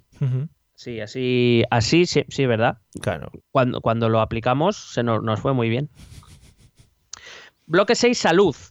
55. Una concepción integral de la sanidad, tarjeta sanitaria única, calendario de vacunación único, gestión integral de las listas de espera y cartera de servicios única en todo el territorio nacional. Pa'lante, claro que sí. ¿Eso con qué dinero? Ah, bueno, eso no lo sabemos. Ah, vale. Lo que es la propuesta en sí, es decir que eh, yo estoy de acuerdo con algunas de las cosas. Tiene sentido en algunos puntos, claro. No sé, claro, no sé si lo que propone Vox es la solución, pero lo que no sé es que si se da cuenta, eh, lo que sí sé es que un modelo más federal sí que sería una solución a buena parte de lo que plantea Vox. Una cartera de servicios común y que luego cada comunidad autónoma o estado autónomo se financie lo que quiera dar extra. Eh. Eh, Y estoy de acuerdo con lo del calendario de vacunación único, que además hay que hacerlo obligatorio, eso lo dice un poco después. Lo de la tarjeta sanitaria única me parece algo inocuo, quiero decir, eh, yo soy de los que estoy convencido de que la descentralización es buena y que la gestión autonómica es buena, mejor que la centralizada, pero eso sí, eh, lo que no puede ser, y en eso sí que voy a dar la razón a quienes opinan esto, no puede ser que yo, madrileño, vaya a Valencia y tenga un problema para poder utilizar la sanidad pública. Hombre, eso es lo que no te- puede ser. Si hubiese, claro, me refiero para un, para un catálogo común. Yo no debería tener ningún problema con mi tarjeta. Ahora, si en Valencia los valencianos están pagando servicios extra que en Madrid no, pues entiendo que si yo voy a utilizarlos tendría que pagar. Claro. Entiendo que es lo justo, Sí. porque ellos lo están pagando con sus impuestos Por ejemplo, cuando te hagas eh, pues eh, la reducción de pecho o algo así, ¿no? O, o de pene. Claro, que, que eso a nosotros nos pasó. Yo creo que lo hemos comentado aquí varias veces. Eh, en nuestro viaje de Valencia a Madrid, eh, los datos se quedan en Valencia. y Aquí en Madrid es como si no, como si no me hubiera ido. O sea, mi doctora tenía los datos de, de cuando yo me había ido. Todo lo que me pasó durante ese tiempo no, no, no contaba. Claro, yo por eso sí que estoy de acuerdo en que el sistema sanitario se ha descentralizado mal, pero que creo que hay soluciones mejores que centra- recentralizarlo todo. Molaría. Per- Personalmente. ¿eh? Sí, molaría que la centralización de Vox eh, dijeran, bueno, pues que todos se tienen que vacunar en Madrid. Entonces, que fletaran autobuses, ¿no? Una vez al año y toda la gente Sí. de España viniera a Madrid a vacunarse. Y ya de paso que hagan manifestaciones por la unidad nacional. Claro, claro. o algo- hostia, o eso sería maravilloso. Sí, sí. Punto 56. Suprimir en la sanidad pública las intervenciones quirúrgicas ajenas a la salud, entre paréntesis, cambio de género, aborto, puntos suspensivos. Mm. Las vacunas infantiles serán obligatorias y gratuitas. Bien por lo de las vacunas. Joder. Ahora, claro que sí. Volvamos a lo de operarnos en clínicas ilegales y todo eso. ¿eh? Sí, pero es mucha pasta las vacunas, ¿eh? Pasta que supongo que no habrá. No, mm, si no ves que Vox va a descubrir un continente, si lo has dicho tú. Es verdad, verdad, Se me había olvidado, joder. 57. Incluir odontología pediátrica en la seguridad social hasta el recambio de dentición temporal. Claro, hombre. Como medida me parece bien. Sí, sí, Lo sí. que no sé es cómo la van a pagar. Ujú. 58. Establecimiento de un sistema de compras centralizado mediante el uso de Internet. ¿Eh? Me ha gustado mucho esto. que permita optimita- optimizar la eficiencia y garantizar la transparencia de las decisiones económicas. Análisis de la suficiencia de los medios y dotaciones de los hospitales. Eh, bien, pero que desde la crisis ya se hace la compra centralizada. Pues así que nada, otra Pero- medida que tendrán ya hecha. Ahora es a partir de inter- por internet, ya ni teléfono ni Ah. nada. Claro, ya no se puede hacer por fax. Por Amazon. Punto 59. Eliminación del acceso gratuito a la sanidad para inmigrantes ilegales Hombre. y copago para todos los residentes legales que no tengan un mínimo de 10 años de permanencia en nuestro suelo. Pero vamos, Se cubrirán únicamente servicios de urgencia. esa se la podían haber ahorrado, la damos por supuesta ya después de todo lo anterior. Sí, eh, mi primer apunte es la humanidad para otros siglos y Claro, eso. hombre, bueno. Joder, es que querrán también vacunarse, macho. Y, No, no. y se constiparán y todo. Es que vienen a aprovecharse de nosotros. Claro. Eh, bueno, lo de los ilegales que ya me parece inhumano, pero ojito porque me parece más... O sea, no es que me parezca más grave, pero me parece más decir. llamativo Sí, sí, te iba a decir. lo de que un inmigrante o un Legal. residente legal Que está cotizando y pagando la seguridad social. que está pagando, porque si está aquí legal es que está trabajando y cotizando y pagando. Es como dar propina, dar propina. Claro, o sea, imagínate que lleva nueve años Pagando. cotizando Sí, sí. Y, de- ay, y es tiene que- y, tiene un régimen de copago, ¿en serio? Claro. Pues es Y, o eso. sea, y un, y un- por ponernos ya bestias, y un, y un español vago que no ha cotizado en su puta vida lo tiene todo gratis, ¿en serio? Sí. Bueno, pues Esto- así estamos, así estamos. Esto, madre mía. Y, y se va- le vamos a poner eh, como las, las pegatinas que le ponen a los niños cuando hacen cosas bien para saber quién, cuántos años llevas aquí. Hostia, un Gómez. Sí, Claro. los Gómez, sí. Qué guapo. Bloque, eh, bloque eh, perdón, 7, educación y cultura. Vamos allá. 60. Exigir el debido reconocimiento de la lengua española a nivel internacional, conforme a su importancia como segunda lengua más hablada del mundo, empezando por la Unión Europea. Se van a partir el culo de nosotros. Pues Yo- en- yo- hipotéticamente. Claro, yo no sé qué recono... O sea, Hmm. mi, mi nota es no entiendo. Sí. O sea, ¿qué re- reconocimiento de qué? Pues que todo el mundo sepa unas frasecitas en castellano, ¿no? Y las digan de vez en cuando. Hombre, ya dicen paella. Es verdad, es verdad. Eh, hay que recordar respecto a la Unión Europea que es una lengua oficial de la Unión Europea. Otra cosa es que los documentos oficiales de la Unión Europea de momento eh, o sea, por decirlo, las lenguas oficiales de documentación son francés e inglés, pero que ya se traduce todo al español. En el Parlamento Europeo se utiliza el español. O sea, Hmm. quiero decir que no, no sé, no entiendo. ¿Crees que puede ser porque tienen miedo, que ninguno sabe inglés de los de Vox y tienen miedo a no entenderse con nadie? Entonces dicen, joder, vamos a intentar que el español tenga más fuerza. Pues a lo mejor, Vale, no lo sé. Vale, yo lo dejo ahí. 61. Implantar el sistema de cheque escolar, devolver a los padres una auténtica libertad para elegir la educación de sus hijos, empezando por la elección del colegio. Mira, es un modelo educativo que a mí personalmente no me gusta, Sí. es más, me parece el peor posible, pero bueno, que cada uno puede defender lo que quiera. Ahora bien, el cheque escolar, a lo mejor hay que pagarlo. Hmm, vale. Y con todo lo que han quitado ya, Pero es que esto es- se va a financiar con lo de con lo de la liberalización del suelo. Ahí va a entrar un dinerito fresco que ya verás. Es que vas a ver qué bien, a recalificar otra vez, venga. no, estamos teniéndolo en cuenta. Punto 62. Garantizar el derecho a ser educado en español en todo el territorio nacional. El español debe ser lengua vehicular obligatoria y las lenguas cooficiales como opcionales. Los padres deben tener derecho a elegir la lengua de, escolariza- de escolarización de sus hijos. Bueno, esto ya lo dice una sentencia del Constitucional y es verdad que en algunas comunidades autónomas eh, se puede hacer difícil. En cualquier caso, eh, el, el ser educado en español creo que está garantizado en todo el territorio nacional. Todos los españoles conocen el, espa- el español. O sea Mm. que, hay ahora, si hablamos de lengua vehicular, pues bueno. claro. Punto 63. Instaurar el PIN parental y autorización expresa con objetivo que se necesite consentimiento expreso de los padres para cualquier actividad con contenidos de valores éticos, sociales, cívicos, morales o sexuales. A ver, a ver, el pin parental. Sí, PIN parental y autorización expresa. Debe ser un... porque les gusta mucho Internet. Claro, claro. Que le- Oye, que vamos a hablar de no sé qué del sexo y el padre diga, no, mm, ahí meto el pin y no, Claro. mi hijo no entra. Claro. Vale, vale. Hostia. Y digo, y digo que esto podría llegar incluso a ser un debate eh, interesante. Me refiero a lo que es el papel de los padres. Sí. Eh, pero vamos, lo que yo me imagino lo que, como docente que soy, pedir permiso a los padres para todo puede tener dos pequeños problemas. Sí, El primero, un perjuicio en mi libertad de cátedra, por supuesto. además de inoperatividad. O sea, como yo tengo que pedir permiso a todos para todo. Oiga, que voy a dar los reyes católicos, les explico lo que voy a contar. Claro. ¿Me dan su permiso o tengo que modificar algo? Buenas tardes, O- voy a, voy a hablar de la guerra civil. Eh, ¿qué, ¿Cómo quiere que se lo explique a su hijo? ¿Qué versión le doy? Claro. Joder, colega. Y eh, la segunda cosa es, un- desde mi punto de vista, es un perjuicio para el niño, una, un perjuicio para su capacidad crítica. Es decir, ellos ya tienen a sus padres para que les hablen de lo que quieran, como quieran. Precisamente ir al colegio eh, les, eh, les eh, enseña o les da otros puntos de vista, otras opiniones que les hacen crecer como personas. Si solo van a, si el objetivo es que solo escuchen la misma versión en todos los sitios, me parece que esto va en contra del propio niño, Sí. más que nada. ¿Qué te iba a decir? Normalmente mm, se presupone una objetividad por parte del educador, ¿no? ¿De qué tienen miedo estas personas? ¿De, de que haya personas que calienten la cabeza a los niños? Deduzco que sí, y no te voy a mentir, algunos habrá. Sí, los hemos conocido es una todos. minoría, pero como en todo colectivo, Todos hemos tenido hay- profesores que se les veía de qué pie cojeaban. Pero que es Claro. eso, que se presupone cierta objetividad y profesionalidad.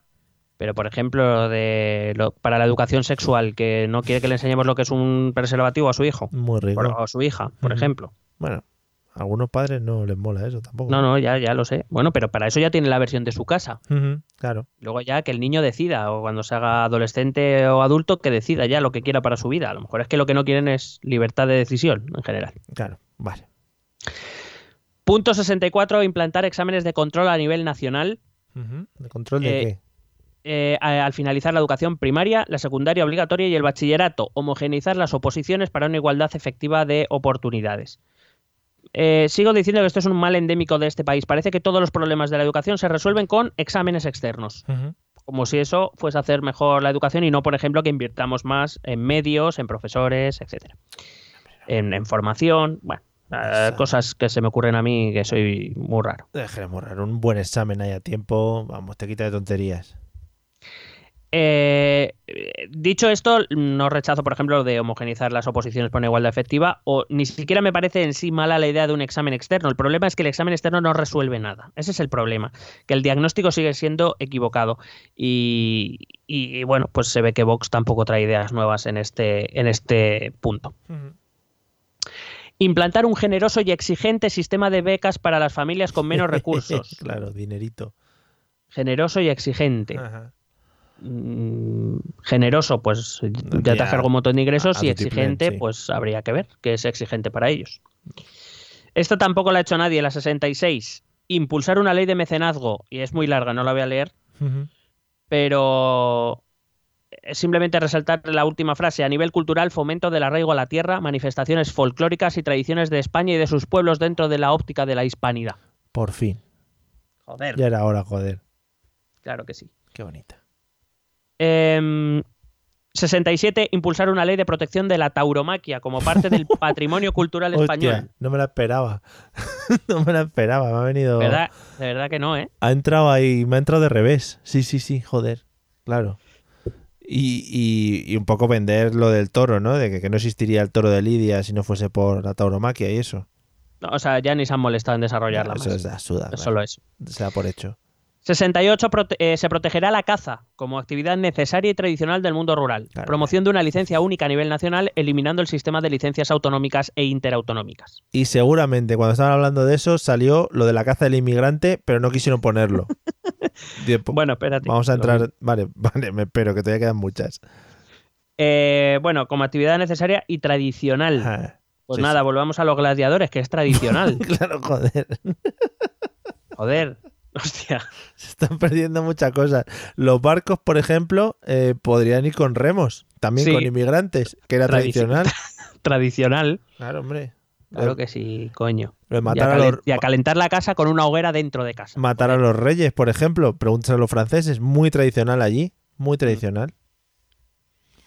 69. Combatir las desigualdades de oportunidades que separan a los ciudadanos del medio rural y del urbano. Hmm. Desigualdad digital, de infraestructuras, educativa, cultural y asistencial sanitaria, incentivos para los profesionales del mundo rural y potenciar recursos de formación. La medida en sí me parece bien, pero otra vez necesitas ingresos que te los has estado cargando todo, tu programa. Mira que podían haber aprovechado la 69 para meter alguna broma y eso, pero no, no lo han trabajado mucho. Siguiente bloque, 8, vida y familia. Vamos. Joder, que cada bloque es mejor que el anterior, ¿eh? Es que por eso te digo. O sea, yo sé que nos, vamos, me estoy alargando mucho, pero es que hay pocas cosas que se pueden dejar pasar. Lo merece. Yo, estoy esperando un bloque, que seguramente será el que no exista, que sea vida alienígena. Cómo el Estado español afronta el hecho de la vida alien. Eh, creo que de momento no han pensado en eso. Joder, que, es que no lo tienen preparado. Punto 70. Derogación de la ley de violencia de género y de toda norma que discrimine a un sexo de otro. ¿Cómo? En su lugar, promulgar una ley de violencia intrafamiliar que ¿Eh? proteja por igual a ancianos, hombres, mujeres y niños. Supresión de organismos feministas radicales subvencionados. Persecución efectiva de denuncias falsas. Protección del menor en los procesos de divorcio. Pero es que ahora a los ancianos no se les protege. Sí. Ah. Y a los niños. Claro, digo igual, es que está, está permitido pegar a alguien mayor. Bueno, eso, eso tiene, tiene bastantes puntos que vamos a tocar. Em, primero es básicamente eh, lo de la derogación de la ley de violencia de género, desde mi punto de vista, es básicamente no reconocer un problema o al menos una preocupación social. Claro. Eh, yo soy de los que cree que es, eh, partiendo de la base de que una mujer muerta es una más de las permisibles, Em, es verdad que nuestras estadísticas son bastante mejores respecto a infinidad de países. Eso, que eso no quiere decir que no exista un problema y que no se deba luchar para reducir a cero eh, este tipo de, víctimas.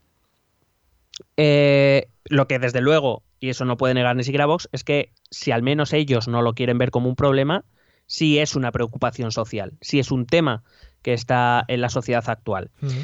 Es un tema delicado, es un tema muy embarrado, es un tema en el cual hay que medir mucho lo que se dice y cómo se dice. Es un tema difícil de explicar y, a veces hasta de entender. Eh, así que como no quiero entrar, y porque no es el objetivo de este capítulo, entrar en, afirmaciones polémicas, simplemente me voy, a, voy a, decir que la ley de violencia de género es una ley que se aprobó en el año 2004 por unanimidad Que eso no lo hemos visto Ya. Nunca, no, no. de- desde 2004, yo creo. Sí, sí.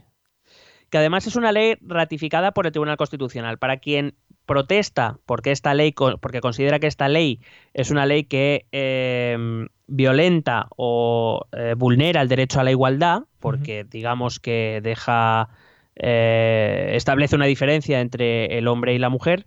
Hay que decir que el Tribunal Constitucional validó esta ley entendiendo que eh, se ceñían a las situaciones de violencia machista y que por tanto en esas condiciones existe ya una desigualdad per se, en la cual el hombre tiene una posición de superioridad respecto a la mujer, ya está vulnerando a esa igualdad y que por tanto esta ley lo que pretende es igualar lo que ya es desigual. No en todo tipo de casos, es que ahora parece que eh, una mujer puede robar cuatro bancos, matar siete personas, que no le va a pasar nada, mientras que un hombre si dice un piropo, pues ya le van a encarcelar de por vida. Ya.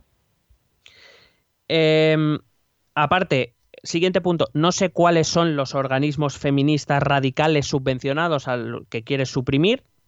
Vox, no sé a quién, quién está pensando. Lo de la persecución efectiva de denuncias falsas. La propia Fiscalía General del Estado, en sus últimas estadísticas, dice que un 0,0075% de las denuncias son falsas. Sí, lo he visto, lo vi ayer antes de ayer, sí. Y además dice persecución efectiva de denuncias falsas. Es que ya se persigue. Quiero decir, denunciar de forma falsa es un delito y por Sí. tanto quien lo haga tiene consecuencias que parece que es que se van de rositas. Y luego, pues eso, acabar con, con eso que tú has indicado, que ya existen colectivos protegidos que se consideran eh, vulnerables, como los ancianos o los niños, es decir, Sí. no están proponiendo nada nuevo. Con lo cual entiendo que es un poco esa vertiente un poco, no, sé, no voy a decir machistas, sino voy a decir simplemente que entiende mal el debate social y qué significa esa ley de violencia de género, que es muy fácil eh, ciertos eslóganes, pero que explicarlo, como te he dicho antes, es más complicado y aquí Vox sabe que si nos metemos en profundidad quizá pierda votos. Entonces, pues no le interesa. Bueno, pues, pues nada, para adelante. Sí, es que, es que como, suena como un poco a vamos a derogar esta ley mm, porque es lo que realmente nos viene a nosotros de dentro, ¿no? Pero vamos a meter este otro detallito como para, para que no suene a, a- a lo que de verdad queremos hacer. Claro, es intentar maquillar una medida que, bueno, desde mi punto de vista es equivocada, creo que va en contra de lo... O sea, quiero decir, es que ya el simple hecho de que esta ley se aprobara por unanimidad Sí, sí. ya me llama la atención, es decir, no es algo que se produzca habitualmente en, en nuestras instituciones. Entonces, si el resto de partidos en su momento, y bueno, la- las manifestaciones del 8 de marzo lo podemos comprobar que cada año son más crecientes, es un tema que preocupa a la sociedad, aunque no lo quieras reconocer como un problema, que yo ahí, Bueno, eh, bueno, puede ser debatible, pero es algo que sí que preocupa a tu sociedad. Claro. Ahora, ¿consideras que no existe tal problema, que hay que eliminar cualquier tipo de, de ley en este sentido?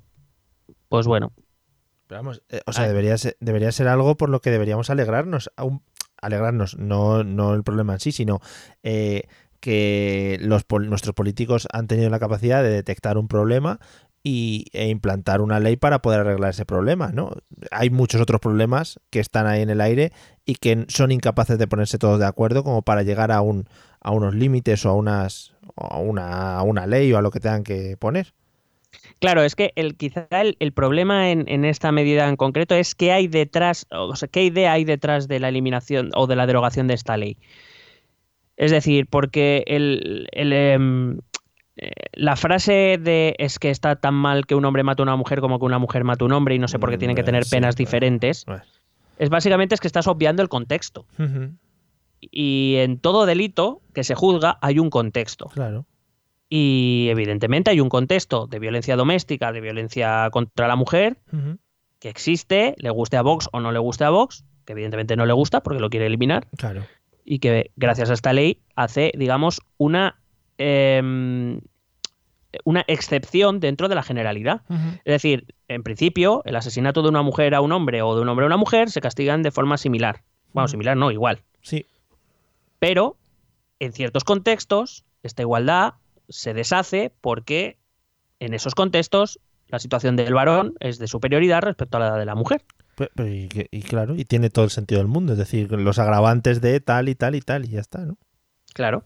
Entonces, pues bueno, yo no entiendo esta medida. Me parece que, que deja traslucir un, una, una idea peligrosa. Punto 71. Creación de un Ministerio de Familia. Promulgación de una ley orgánica de protección de la familia natural que la reconozca como institución anterior al Estado. Claro. Buscaremos la todavía lejana convergencia con la media europea en cuanto a prestaciones familiares. Más ingresos. Todos los, todos los- más gastos para el Estado. todos los funcionarios que trabajen ahí no puede trabajar ninguno soltero, que esté soltero. Pues sería un mal ejemplo, ¿no? Me encanta lo de familia natural como institución anterior al Estado. La natural, ¿eh? La otra no. Esa es la, vamos, esa puntualización es lo primero en lo que pensaron. Y bueno, lo de anterior al Estado, vamos, jurídicamente es acojonante. O sea, si no hay Estado no hay reconocimiento jurídico de nada. Pero, Pero- bueno, como ustedes lo vean. Pero natural con respecto a qué? Pues con respecto a lo que no es natural. Ah, vale. O sea, a, mad- a madres solteras, padres solteros, matrimonios sí, sí. o No gestación subrogada, yo qué sé. Vale, yo lo he Vamos, entendido, lo que es pero... la familia de toda la vida del Opus Dei, coño. vale. Que Digo, todo hay que decirlo. No te puedes casar con una piedra, por ejemplo. Eso no es una familia natural. Porque es entre mineral y... Bueno, hasta luego. no sigo Punto por ahí. Sí, te voy a sacar. Punto Vale. 72. Apoyo decidido a las familias numerosas y a la natalidad en general. Es que... Bueno, crea muchas cosas eh, y bonos para luz, gas, bienes culturales, etcétera. Más gastos del Estado. Claro. Punto 73. Crear y dotar anualmente de los presupuestos generales del Estado una prestación universal por hijo a cargo para las familias españolas. Dejemos clar- claro esto, ¿eh? Sí. Por un mínimo de 100 euros al mes. Coño. Esta prestación será creciente a partir del tercer hijo y se actualizará una- anualmente. Serán beneficiarias las mujeres que sean madres, Mm, sea cual sea su situación familiar y laboral, Claro. y mientras los hijos sean menores de edad si previamente no tienen un trabajo retribuido. Pues a ver, a ver, a ver. Que nos van a... Que dan 100 euros por hijo por mes, al mes. Eh, sí, Mm, Hasta los 18 años. sí, Hostia, no nos va a hacer falta trabajar. sí, Con tener hijos salimos para adelante ya. Esto es maravilloso. sí. Al- que no sé de dónde va a salir el dinero, ¿eh? Pero sé. Pero si tenemos una fábrica de la moneda, ¿no? Ahí se puede sacar dinero todo el que queramos. Claro que sí, coño. Vale, y pues. si no, pues como en la casa de papel, lo robamos. Claro, pues para adelante. Sí, sí. Vaya, vaya spoiler. Bueno, no es spoiler, es el- la sinopsis. Va, Eso se ve en el primer capítulo ya. Es verdad. Punto 74. Tratar las bajas por enfermedad relacionadas con el embarazo como baja por maternidad. Cero coste para la empresa. Que digo yo que esto ya se hace. Y segundo, Claro. eh, mm, cero coste para la empresa significa 100 coste para el Estado. claro. por si acaso nadie lo había notado. Sí. Punto 75. Defensa de la vida desde la concepción hasta la muerte natural. Es fundamental que las mujeres con embarazo inesperado tengan información veraz, asistencia y alternativas. Reforma de la ley de adopción nacional. Defensa de la vida, ole. Defensa de la vida desde la concepción hasta la muerte natural. Es decir, se refiere con una sola frase a aborto y a eutanasia. Sí, sí, sí. Digo, la ley de eutanasia se está tramitando en el Congreso. Eh, lo que no parece que entienda la gente es que quien quiera abortar, pues eh, acabará abortando. Claro. Lo que pasa es que en esas situaciones yo preferiría que fuesen a un quirófano, como Dios manda, Un poquito más controlado. Mm. claro, y no que o que se vayan a otro país o que vayan peor a, eh, A la clínica del doctor Ni Riviera, por ejemplo. por ejemplo. abortar. Por ejemplo, me gusta mucho lo de fundamental que las mujeres con embarazo inesperado tengan información veraz, asistencia y alternativas, Inesperado. como si ahora no lo tuvieran. Ya. no sé, que me, me parece, Sí, me sí. parece gracioso. Bueno, pero es que sus Bueno. alternativas no son las mismas que las que hay ahora, ¿sabes? Claro, claro, claro. Eh, lo que pasa es que, bueno, mm, claro, teniendo en cuenta que en un punto anterior han quitado que se financie públicamente el aborto, pues Claro. no sé, no sé qué alternativas les quedan. Madre mía. Eh, simplemente un apunte. Por si acaso no lo tienen claro nuestros oyentes, que, hombre, nuestros oyentes sí, pero bueno, que simplemente que hay- existe una ley del aborto no obliga a todo el mundo a abortar. que una hipotética ley de eutanasia no significa que todo el mundo tenga que morirse antes de tiempo. ¿Sabes? Claro, Que es, no, un eso- es un derecho que puedes eh, utilizarlo o no. no es una obligación, sí, sí. Claro, a lo mejor. No sé, a lo mejor no lo tienen claro. Dice, no, no jodas. Pues no, no hay que abortar, amigos. Claro, no hay una ley, no se está tramitando una ley de eutanasia que dice, no, en el momento que te duela el codo derecho, Claro. Y, y la, ley, la ley esta de aborto es puede ser retro. ¿Cómo se llama eso? De eh, cuando, cuando se aplica Retroactiva, retroactiva. se aplica a los que ya han nacido, ¿no? Y dices, no, pues ahora mm, tú ya que has nacido, pues ya tienes que, tienes que ser abortado. Y dices, pero es que ya tengo 18 años. Bueno, Bueno, haberlo los- pensado antes. Los trámites burocráticos que se han retrasado un poco. Claro, claro, se ha movido y venga, para adelante. Punto 73, crear y dotar anualmente los... eh, no, esto ya lo he leído, Vale, perdón. joder. El 76. 76, el Estado proporcionará una protección especial a la infancia en sus espacios educativos, recreativos y de comunicación pública. Eh, se restaurará el tipo penal que persiga con más eficacia y dureza la perversión de menores. Bueno, primero que la infancia ya es población vulnerable y por tanto con protección especial, por si acaso no se han enterado. Y segundo, lo de restaurar el tipo penal que persiga con más eficacia y dureza la perversión de menores. Si no es una cuestión de tipo penal, es una cuestión de medios para perseguir este tipo de delitos. El tipo penal puede ser el que te salga de los cojones, pero el tipo penal, o sea, el artículo no sale del código penal y se pone a perseguir pederastas. No sé, no sé si saben cómo funciona el tema. Madre mía. Punto 77, conciliación vida. Alguna vez se comen los artículos. Conciliación de la vida familiar y laboral, fomento del teletrabajo y trabajos de media jornada, Sí. fomentar la flexibilidad de horarios e implantar un plan específico de reincorporación para facilitar que los padres que hayan estado un tiempo dedicados al cuidado de los hijos puedan reincorporarse a la actividad laboral. Joder, todo es precioso. Sí, caro de cojones, pero ahí está. Claro, bueno, eso depende. Eso, o sea, eso es como decir, el Estado se va a encargar de todo esto, ¿no? Para liberar a la empresa de esos pagos. Eh, y dice, pues venga, pues para adelante, ¿no? Con el dinero del Estado. Claro, un dinero que cada vez cobra menos porque entre que ha bajado los impuestos, ha quitado cosas y pues, pues no sé de dónde lo va a sacar. El ladrillo. Es verdad, la ley del suelo, qué Es que buena. te lo estás perdiendo, claro, ahí está. O sea, los picos de Europa, por ejemplo, ahí hay muy poca, está, está hay muy poca, Es verdad, es verdad. hay muy poco edificio por ahí montado. Pues ahí está. El Teide, a tomar por culo. El Teide hace Y si falta. algún día se pone en erupción, pues, mm, pues nada, se recalifica otra vez y se vuelve a construir. Y se de- denomina como parque de atracciones. Ahí lo tienes. Correcto. Punto 78. Ampliar el vigente permiso por maternidad a 180 días que se prolongaría a un año en el caso de hijos con discapacidad. Bueno, Que esto también le cuesta dinero al Estado. sí. Si acaso ahí lo dejo. Lo de la igualdad ya entre padres y madres a tomar por culo otra vez. Vale. Punto 79. Desarrollo de un plan de integración de las personas con síndrome de Down tratadas como una condición personal, no una discapacidad, y amparándoles ante la persecución que sufren por parte de quienes se han propuesto exterminarles. ¿Eh? ¿Pero quién se ha propuesto eso? No lo sé, pero aquí lo deja claro. Ante la persecución que sufren por parte de quienes se han propuesto exterminarles, es la palabra que utilizan. A mí esto me suena a que alguno de ellos tiene algún hijo con síndrome de Down o algo así, ha tenido algún problema en el colegio o algo así, y, y quiere resolverlo así, radicalmente. Algo así. Es que no sé qué es lo que tú dices, que no sé quién se ha propuesto exterminarles. Hmm. A lo mejor tienen información que nosotros no. Claro, claro, claro. Pues no sé. Al- alguien- es que madre mía. Igual están viendo peli- perdona, igual están viendo películas y se creen que es la realidad, ¿no? Por ejemplo, están viendo ahora últimamente la lista de Schindler y están diciendo, hostia, esto que la no- las noticias, ¿no? Sí, ¿esto qué? Estos son los de la sexta, qué cabrones. Claro, míralos. El Ferreras. Punto 80. Prohibición de los vientres de alquiler y toda actividad que cosifique y utilice como producto de compra-venta a los seres humanos. Bueno, eh, quiero decir que de momento no está permitido. A lo mejor tampoco se han enterado. Bueno, pero más. Vale. 81. Defensa de la custodia compartida como regla general y proteger el derecho de los menores a relacionarse con ambos progenitores y con sus abuelos. Pero esto Eh, que, que es, que es algo que ya se está practicando. De hecho, las, las custodias compartidas han aumentado notablemente en los últimos años. Sí.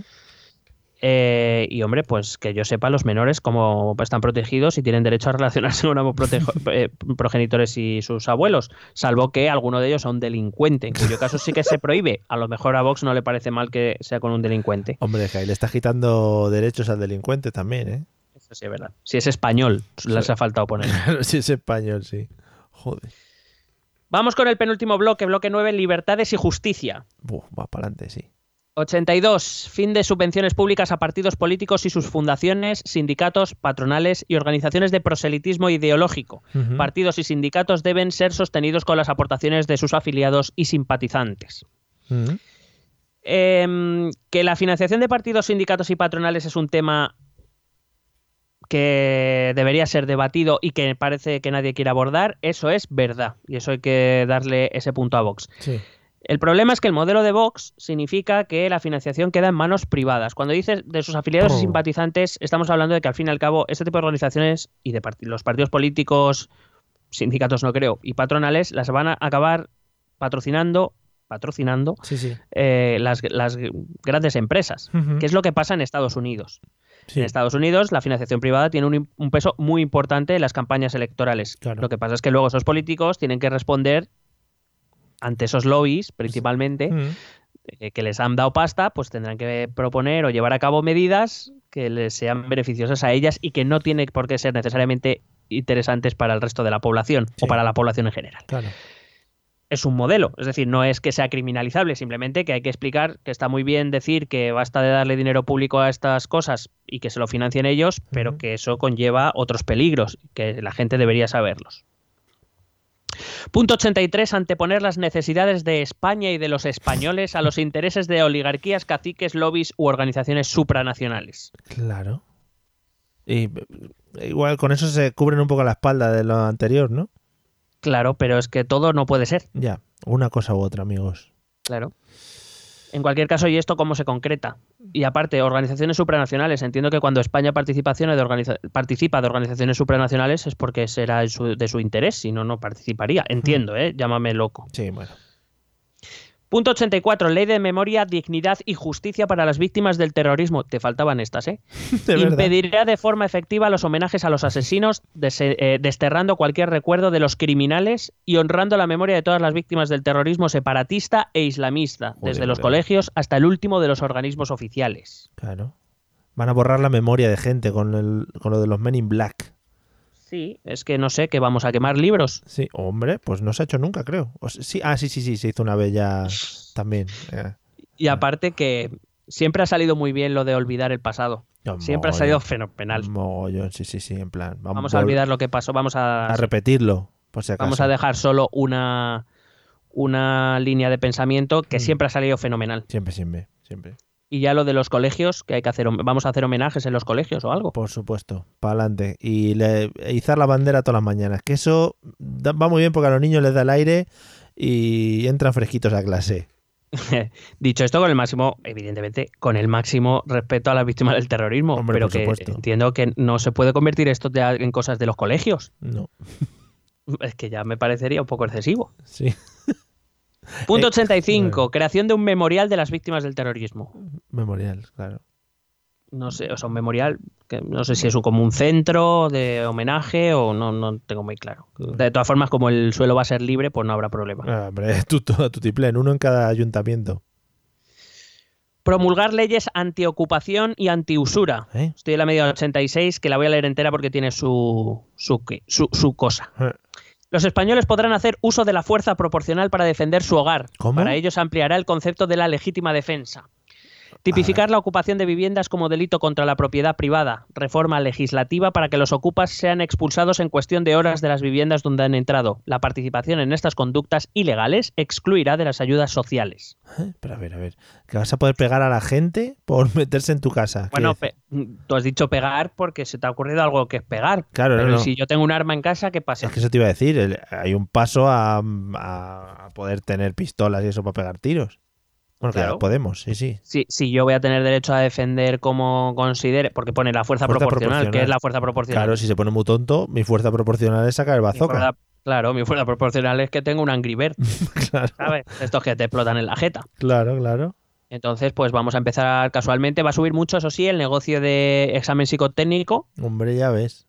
Y la venta de, de armas. la sí. venta de armas va a subir para la también. caza. Pues para la caza. Porque también como va a ser legal y todo eso, bueno, legal que se va a promocionar, pues maravilloso todo. Claro. Todo cuadra. No sé, desde mi punto de vista, amparar la violencia Mm, es una mala idea. Y aparte que incluso debilita al propio Estado. Quiero decir, el Estado tiene el monopolio de la violencia. Sí. Y entonces, pues eh, dejar que la gente se defienda a sí misma de maneras, vamos a decirlo, poco ortodoxas, Y pues sin hará que y sin el Estado control, pinte cada vez menos. Claro, claro, y sin ningún control. Es decir, si en vez de llamar a la policía, ahora la gente va a empezar a darse de tortas y luego van a tener el amparo del Estado, sería un cachondeo. Punto 87. Desarticuliza- desarticulación perdón, efectiva de ETA y sus satélites mediáticos y financieros. Investigación de todos los crímenes de la banda 1 resueltos. Modificación de la ley para eliminar la prescripción de los crímenes de terrorismo separatista e islamista. Claro, joder. Vamos a cerrar la transición ya de una vez, eh, quitándonos a ETA. Igual tienen Sí. algún contacto ahí dentro y les han dicho, oye, meter este que nosotros salimos y decimos que, que sí, que nos habéis desarticulado. Eh, sí, sí. Está muy activa Además, ETA. vosot- vosotros habéis Sí, sido, además. Está muy activa ETA de todas maneras ahora, ¿no? Sí, Y está en preocup- todo lo alto. Preocupa mucho, sí. Eh, en cualquier caso, investigación de todos los crímenes de la banda aún no resueltos, que yo sepa, los cuerpos y fuerzas de seguridad del Estado siguen trabajando, claro. los, juez, los juzgados siguen trabajando, Ajá. se siguen investigando, quiero decir, que no sé cuál es la propuesta eh, en sí. Y luego modificación de la ley para eliminar la prescripción de los crímenes de terrorismo separatista e islamista. Em, voy a darle otra noticia a Santiago Abascal y los suyos. En 2015 se hizo una reforma del Código Penal que eh, decía que, los desde entonces hace que los delitos de terrorismo no prescriban. Toma. Lo Toma. dejo ahí, por si acaso. Otro que ya está hecho. Pum. Otro check Máquinas. a la lista. Vamos. Punto 88. Depuración de responsabilidades a quienes desde el Estado o desde las fuerzas de seguridad hayan negociado y pactado con terroristas. Inhabilitación de por vida para ocupar cargos públicos a quienes hayan formado parte o apoyado a una organización terrorista o cualquier asociación mafiosa. Claro. ¿Y eso quién lo va a decidir? Pues ellos, Ah, vale. entiendo. Pues la gente, la gente de allí, de los, los- los mandatarios. Hmm. Vale. Em, por cierto, Santiago Abascal formó par- forma parte o ha formado parte de los órganos ejecutivos del PP desde 1996, primero a nivel provincial y luego poco a poco. Es decir, ya era parte de la- del organigrama del Partido Popular cuando el gobierno de José María Aznar negoció una tregua con ETA. Bueno. Claro. ¿Se va, ¿Se va a autoencerrar Santiago Abascal? Ahí, pues si tiene que ser por España, sí. ¿Se va, a auto, ¿Se va a autoencarcelar en la misma celda que José María Aznar? Los dos, sí. Así pueden compartir ejercicios de abdominales. Eso sí es verdad. Hmm. Y un partido de padre en la celda. Joder, precioso. Punto 89. Las víctimas serán oídas en las distintas fases del procedimiento y también en la ejecución de la sentencia. Ujú. Que quiere decir, las víctimas serán oídas cuando la ley procesal diga que tienen que ser oídas y cuando el juez lo considere oportuno. Claro. Mm, Quiero decir, que ya que si el juez considera que en la lectura de sentencia hay que escuchar a la víctima, se lo dice y la víctima habla Mm. y se la escucha. Claro. No- otra cosa que ya tienen hecha, mira. Eh, joder, qué guay. Punto 90. Restaurar todo el rigor penal para el terrorismo y los delitos más graves, incluyendo la cadena perpetua. Ole. Pues, ya ni la, ni, la, ni la permanente revisable, ya es- pues ya faltaba, sí, sí. De todas maneras, dice restaurar todo el rigor penal para el terrorismo y los delitos más graves, como que por si acaso no se han enterado que tenemos uno de los códigos penales más duros de toda Europa. Claro. Restaurar el rigor, ¿en qué punto? O sea, En, en todos. no, no, pero ¿en, en, en qué punto de la historia quieren ahora, en plan, a ver, restauremos el rigor, ¿cómo se aplicaba en 1537? Que Con sí- autos de fe. Ahí sí se aplicaba bien la cosa. Punto 91. Recuperar la soberanía nacional en la aplicación de las sentencias de nuestros tribunales. ¿Mm? Terroristas, violadores y asesinos en serie no volverán a beneficiarse del amparo de organismos europeos como ha sucedido hasta ahora. Mm. Claro, no vaya a ser que un tribunal europeo, por ejemplo, diga que se ha hecho mal un procedimiento o que la sentencia es injusta, que no hay prueba, que no hay pruebas suficientes, Eso no saben. o simplemente que lo que se ha aplicado no es eh, aplicable dentro de la Unión Europea. Eso Es, un, es una propuesta brillante. No saben porque no son españoles. Claro, eso es verdad. Bueno, por supuesto, entonces entiendo que lo que es una manera como otra cualquiera de decir que no quieren estar en la Unión Europea. Porque pinta, si lo sí. que no quieren es, claro, si lo que no quieren es que haya amparo de organismos europeos, Hmm. entiendo que será eso. Punto 92. Eliminación de los privilegios penitenciarios, salario, seguridad social, a los presos condenados por terrorismo y a inmigrantes ilegales. Que es que hacía mucho que no decían inmigrantes ilegales. claro, el antes que meter otra vez de Bellón. Muy bien. O sea, también van a poner etiquetas dentro de las cárceles. No, hombre, y que si es de terrorismo y te pones malo, pues te jodes. claro, haberlo pensado antes. Punto 93. Reforma del Poder Judicial para una independencia real del poder político. Muy bien. Eh, abro abro un, un paréntesis para decir que son los mismos que hace un momento han dicho cómo tenían que proceder los jueces con las víctimas. Joder, Bien, cierro paréntesis. Vale. La totalidad de los miembros del Tribunal Supremo y del Consejo General del Poder Judicial sean elegidos por concurso de méritos por y entre quienes son parte de la comunidad de la justicia. Mm. Supresión del Tribunal Constitucional, sus funciones las asumirá la Sala Sexta del Tribunal Supremo. Bueno, eh, lo de que el Consejo General del Poder Judicial sea elegido por jueces ya lo explicamos en el episodio que tenemos al respecto, hace dos, dos episodios me parece. Sí. Y la segunda parte, lo de supresión del Tribunal Constitucional y sus funciones las asumirá la Sala Sexta del Tribunal Supremo. eh, lo explicamos en las elecciones andaluzas también en relación a Vox, lo recuerdo rápidamente. Eso viene a decir que, eh, claro, como los miembros del Tribunal Supremo, eh, o sea, no sabemos cómo se elegirían, qué funciones tendrían, hasta dónde podrían llegar, pues digamos que sería un, un órgano que se podría controlar mejor. Esta es una frase realmente peligrosa, suprimir el Tribunal Constitucional. En cualquier caso, para mejor explicación, vuelvan al, al capítulo de las elecciones en Andalucía, donde explicábamos la, la diferencia entre el constitucionalismo jurídico, el constitucionalismo político y estas cosas, que creo que va a quedar más claro todavía. Sí. Mm. Punto 94. Tipificación del despilfarro público en el Código ¿Eh? Penal. Inhabilitar como cargos públicos y penalizar los modelos de gestión que aumenten la deuda de los españoles. Exigencia de devolución de fondos obtenidos irregularmente. Ajá, claro. Me encanta lo de tipificación del despilfarro público en el Código Quiero Penal. decir, me resulta, es- me resulta raro la utilización de esa palabra, pero vamos, ya no me resulta raro nada. Claro. es esa cosa, que llega un momento que es como... Sí, pues lo Solo falta que justifiquen los volquetes de putas que pusieron ahí. Sí, sí. Que pongan tiques. Claro, hombre, que pasen factura por lo menos, joder. Claro, eh, ¿qué se considera despilfarro? Mm. O sea, ¿quién, ¿quién pone la definición de despilfarro? O sea, despilfarro sabemos que es mm, gastar de forma innecesaria, o pero ¿quién, quién dice que algo es innecesario, quién no? Claro. Eh, ya existe un delito en ese sentido, que puede ser el de malversación de caudales públicos, que por cierto, es que dice eh, devolución, exigencia de devolución de fondos obtenidos irregularmente. Es que si alguien es condenado por malversación, debe devolver el dinero malversado. Ya. Pero otra Claro. cosa que tienen hecha. No sé, la verdad es que no tiene ni pie ni cabeza, pero queda muy bien. Mm. Y punto 95, eliminación del jurado. ¿Del jurado? Así, o sea, son tres palabras, eliminación del jurado. Es verdad que en algunos casos se puede, se hacen juicios con jurado. Sí. A Vox no le gusta el jurado. Ya está, no, ¿para qué? No, si los jueces lo van a poner ellos y ya saben lo que tienen que hacer, pues ya para adelante. Pues estamos perdiendo tiempo y dinero, porque Claro. claro, cuando alguien va, alguien que trabaja está obligado a ir a los jurados cuando es llamado, se le tiene que pagar el sueldo. Bien, vamos al último bloque, Europa e internacional. Vamos. Punto 96. Impulsar en Bruselas un nuevo tratado europeo en la línea que defienden los países del grupo de Visegrado en cuanto a fronteras, soberanía nacional y respeto por los valores de la cultura europea, y que aumente considerablemente el peso de España en la toma de decisiones, Sí. al menos tanto como lo hacía el Tratado de Niza. Primeras risas que se van a echar a nuestra costa. Mira, te voy a explicar aquí un par de cositas. Eh, Abascal.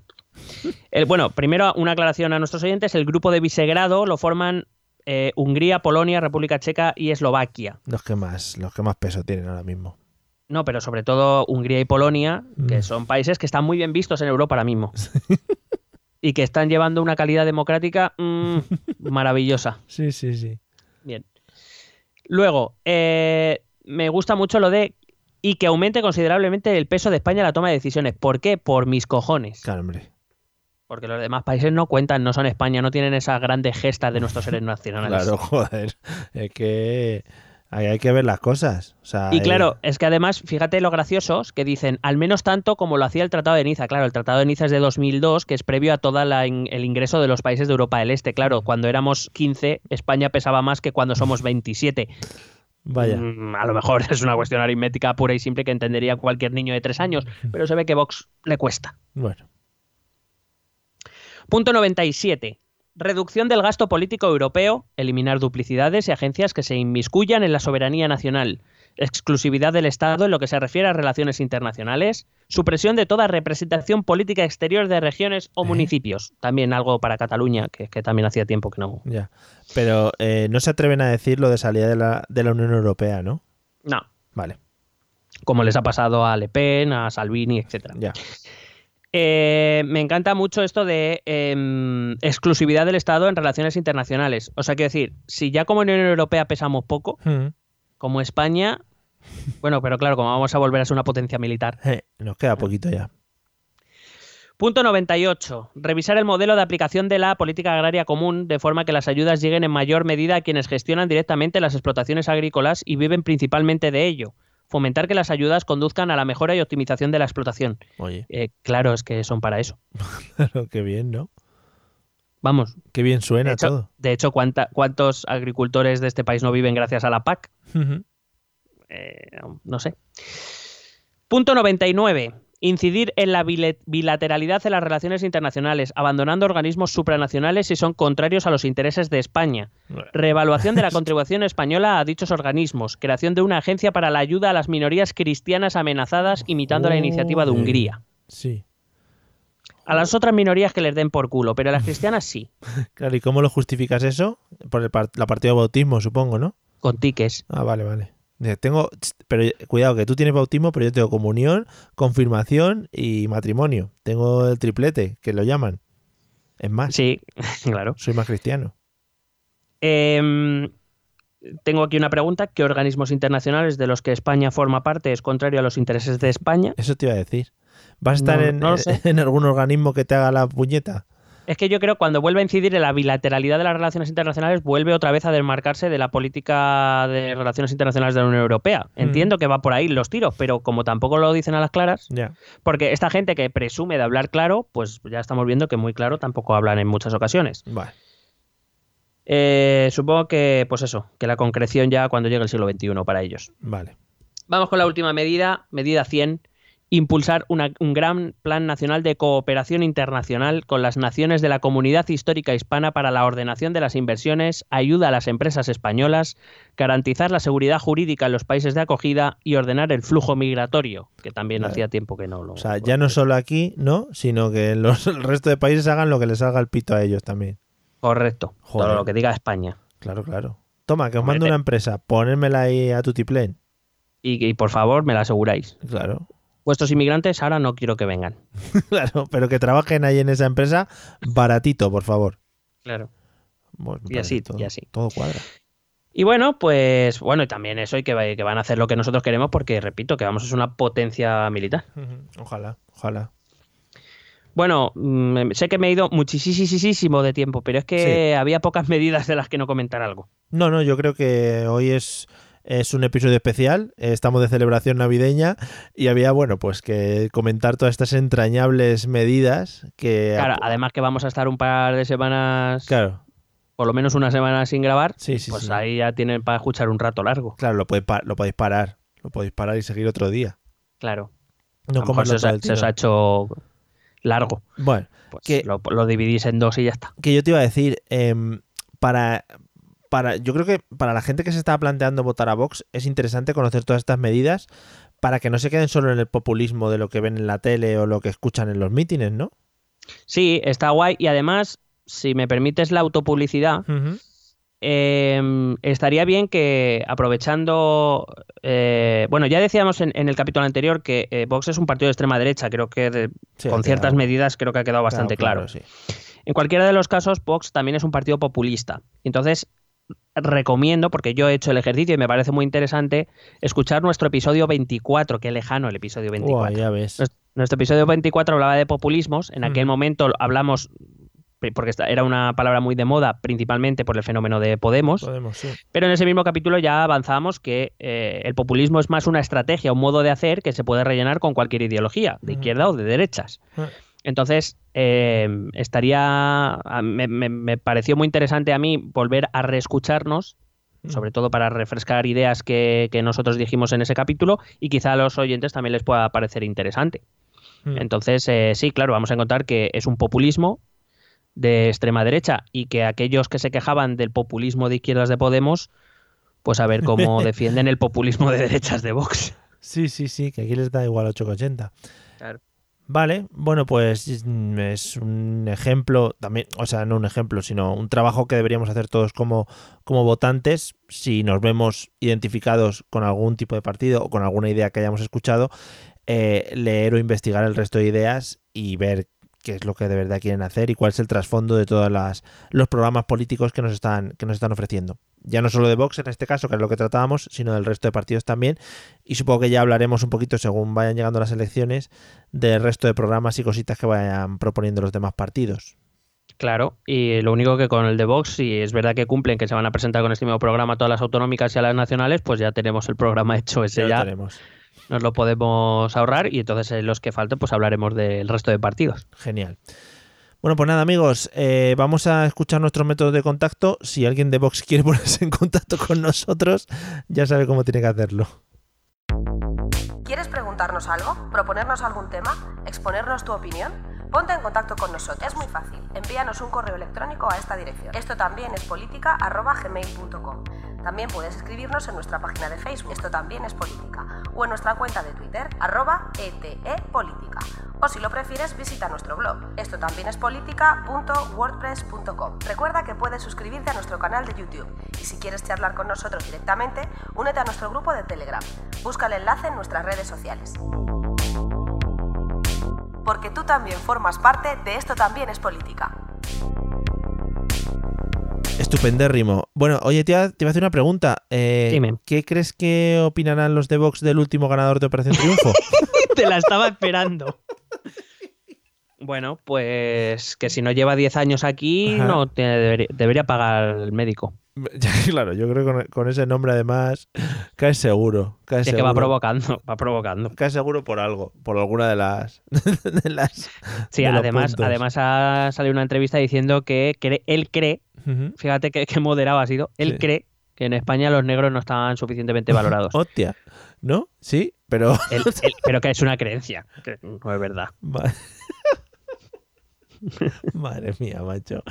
Joder, es que este país es de chiste. Mira que no han metido nada, claro, les ha pillado, les ha pillado desmano. Con el tema de los límites del humor, eh, tenían que haber metido algo en alguno de los puntos de Vox. En plan, no se van a poder hacer chistes de mariquitas, por ejemplo. Y Arevalo, pues entonces ahí se cae ya con todo el equipo. No, no, porque en todo caso se permitirían. Ah, verdad, verdad, perdón, perdón. Joder, es verdad, sí, Arevalo además es. Porque no es familia natural. Es verdad, es verdad. No es familia natural, se pueden hacer chistes. Pero con la bandera no, si eso ya te lo he dicho antes, que con la bandera no. O que, o, que, por ejemplo, que todos los teatros únicamente se ponga la obra de teatro de Arevalo y Bertín. Únicamente, eso es lo único que se puede ver.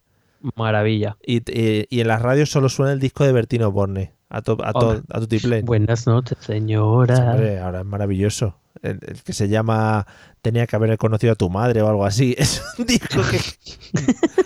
¿No, has visto el título del disco de Bertín? No, no, no lo he visto, no lo he visto, pero no me, no me extraña tampoco. Sí, es algo así como. Mira, lo voy a buscar aquí en directo. Es algo así como Me tenía que haber casado con tu madre o algo así. Eh, eh, yo no debía enamorarme de tu madre, se llama. ¿Qué te parece? De tu madre. pero, el, al que se dirige es su hijo o. No, no, perdona. El disco... como no, o yo me tiré a tu madre antes de conocer a tu padre. El disco, es, el disco es Yo debía enamorarme de tu madre. Lo ah, suelta así a España, ¿no? A España en general. Claro. Ah. Claro, claro. Que a lo mejor, te iba a decir que una de las cosas que puede traer Vox, visto lo visto, a lo mejor sería la eliminación del reggaetón. Sí. es que Ojo. Porque no es cultura española. Sería maravilloso. Eso, eh, a raíz de lo del disco de Bertín, simplemente ya, como ya llevamos casi dos horas, eh, hay, un, hay un artículo en el ABC, que es un periódico, bueno, es un periódico, que dice risas y mofas a cuentas del título del nuevo disco de Bertín Osborne. Supongo que dirán que las risas y mofas es muy feo y eso. El disco es Yo debí enamorarme de tu madre y sueltan algunos memes que han puesto la gente en, Twitter, eh, cambiando el título, ¿no? Uno dice, el nuevo título podría ser Dile a tu madre que la espero en el pajar. Otro es Yo debí enamorarme de tu madre, pero lo hice de tu padre. O sea, es estupendo, macho. Maravillosa. La gente es que no deja de sorprendernos. Eso sí, en eso España. Hmm. Maravilla. Madre mía. Bueno, pues nada, amigos, esperemos que os haya gustado el episodio de hoy, que ha sido muy profundo y en el que hemos aprendido muchas cosas y hemos descubierto muchas cosas que desconocíamos de, de Vox. Eh, maravilloso partido, maravilloso nombre también. Eh, y nada, esperamos vuestros comentarios eh, eh, por cierto, he estado revisando los comentarios del episodio de Ucrania. ¿Te acuerdas? Aquel famoso. El que nos subió, el que nos subió al, estrellato. maravillosos, ¿eh? Los comentarios. Nos, nos tachan de todo, o sea, de todo. O sea, de todo lo tachable, ahí estamos. Bueno, ahí nació, ahí nació la leyenda. Sí, sí, y espero que este Que jamás hemos desmentido ni afirmado porque no podemos. No podemos, claro, no podemos. Y, y, y en este episodio espero pues comentarios similares, eh, más o menos de la misma, del mismo rasero. Sí, menos mal, menos mal que me voy de viaje. Cinco debe Efectivamente. desaparecer. Desconecta internet. Sí, sí. Bueno, No, eh, amigos, nos vemos en el episodio 80, que será, bueno, pues también maravilloso como todos los que solemos hacer. Hala, nos vemos pronto, chao. besete.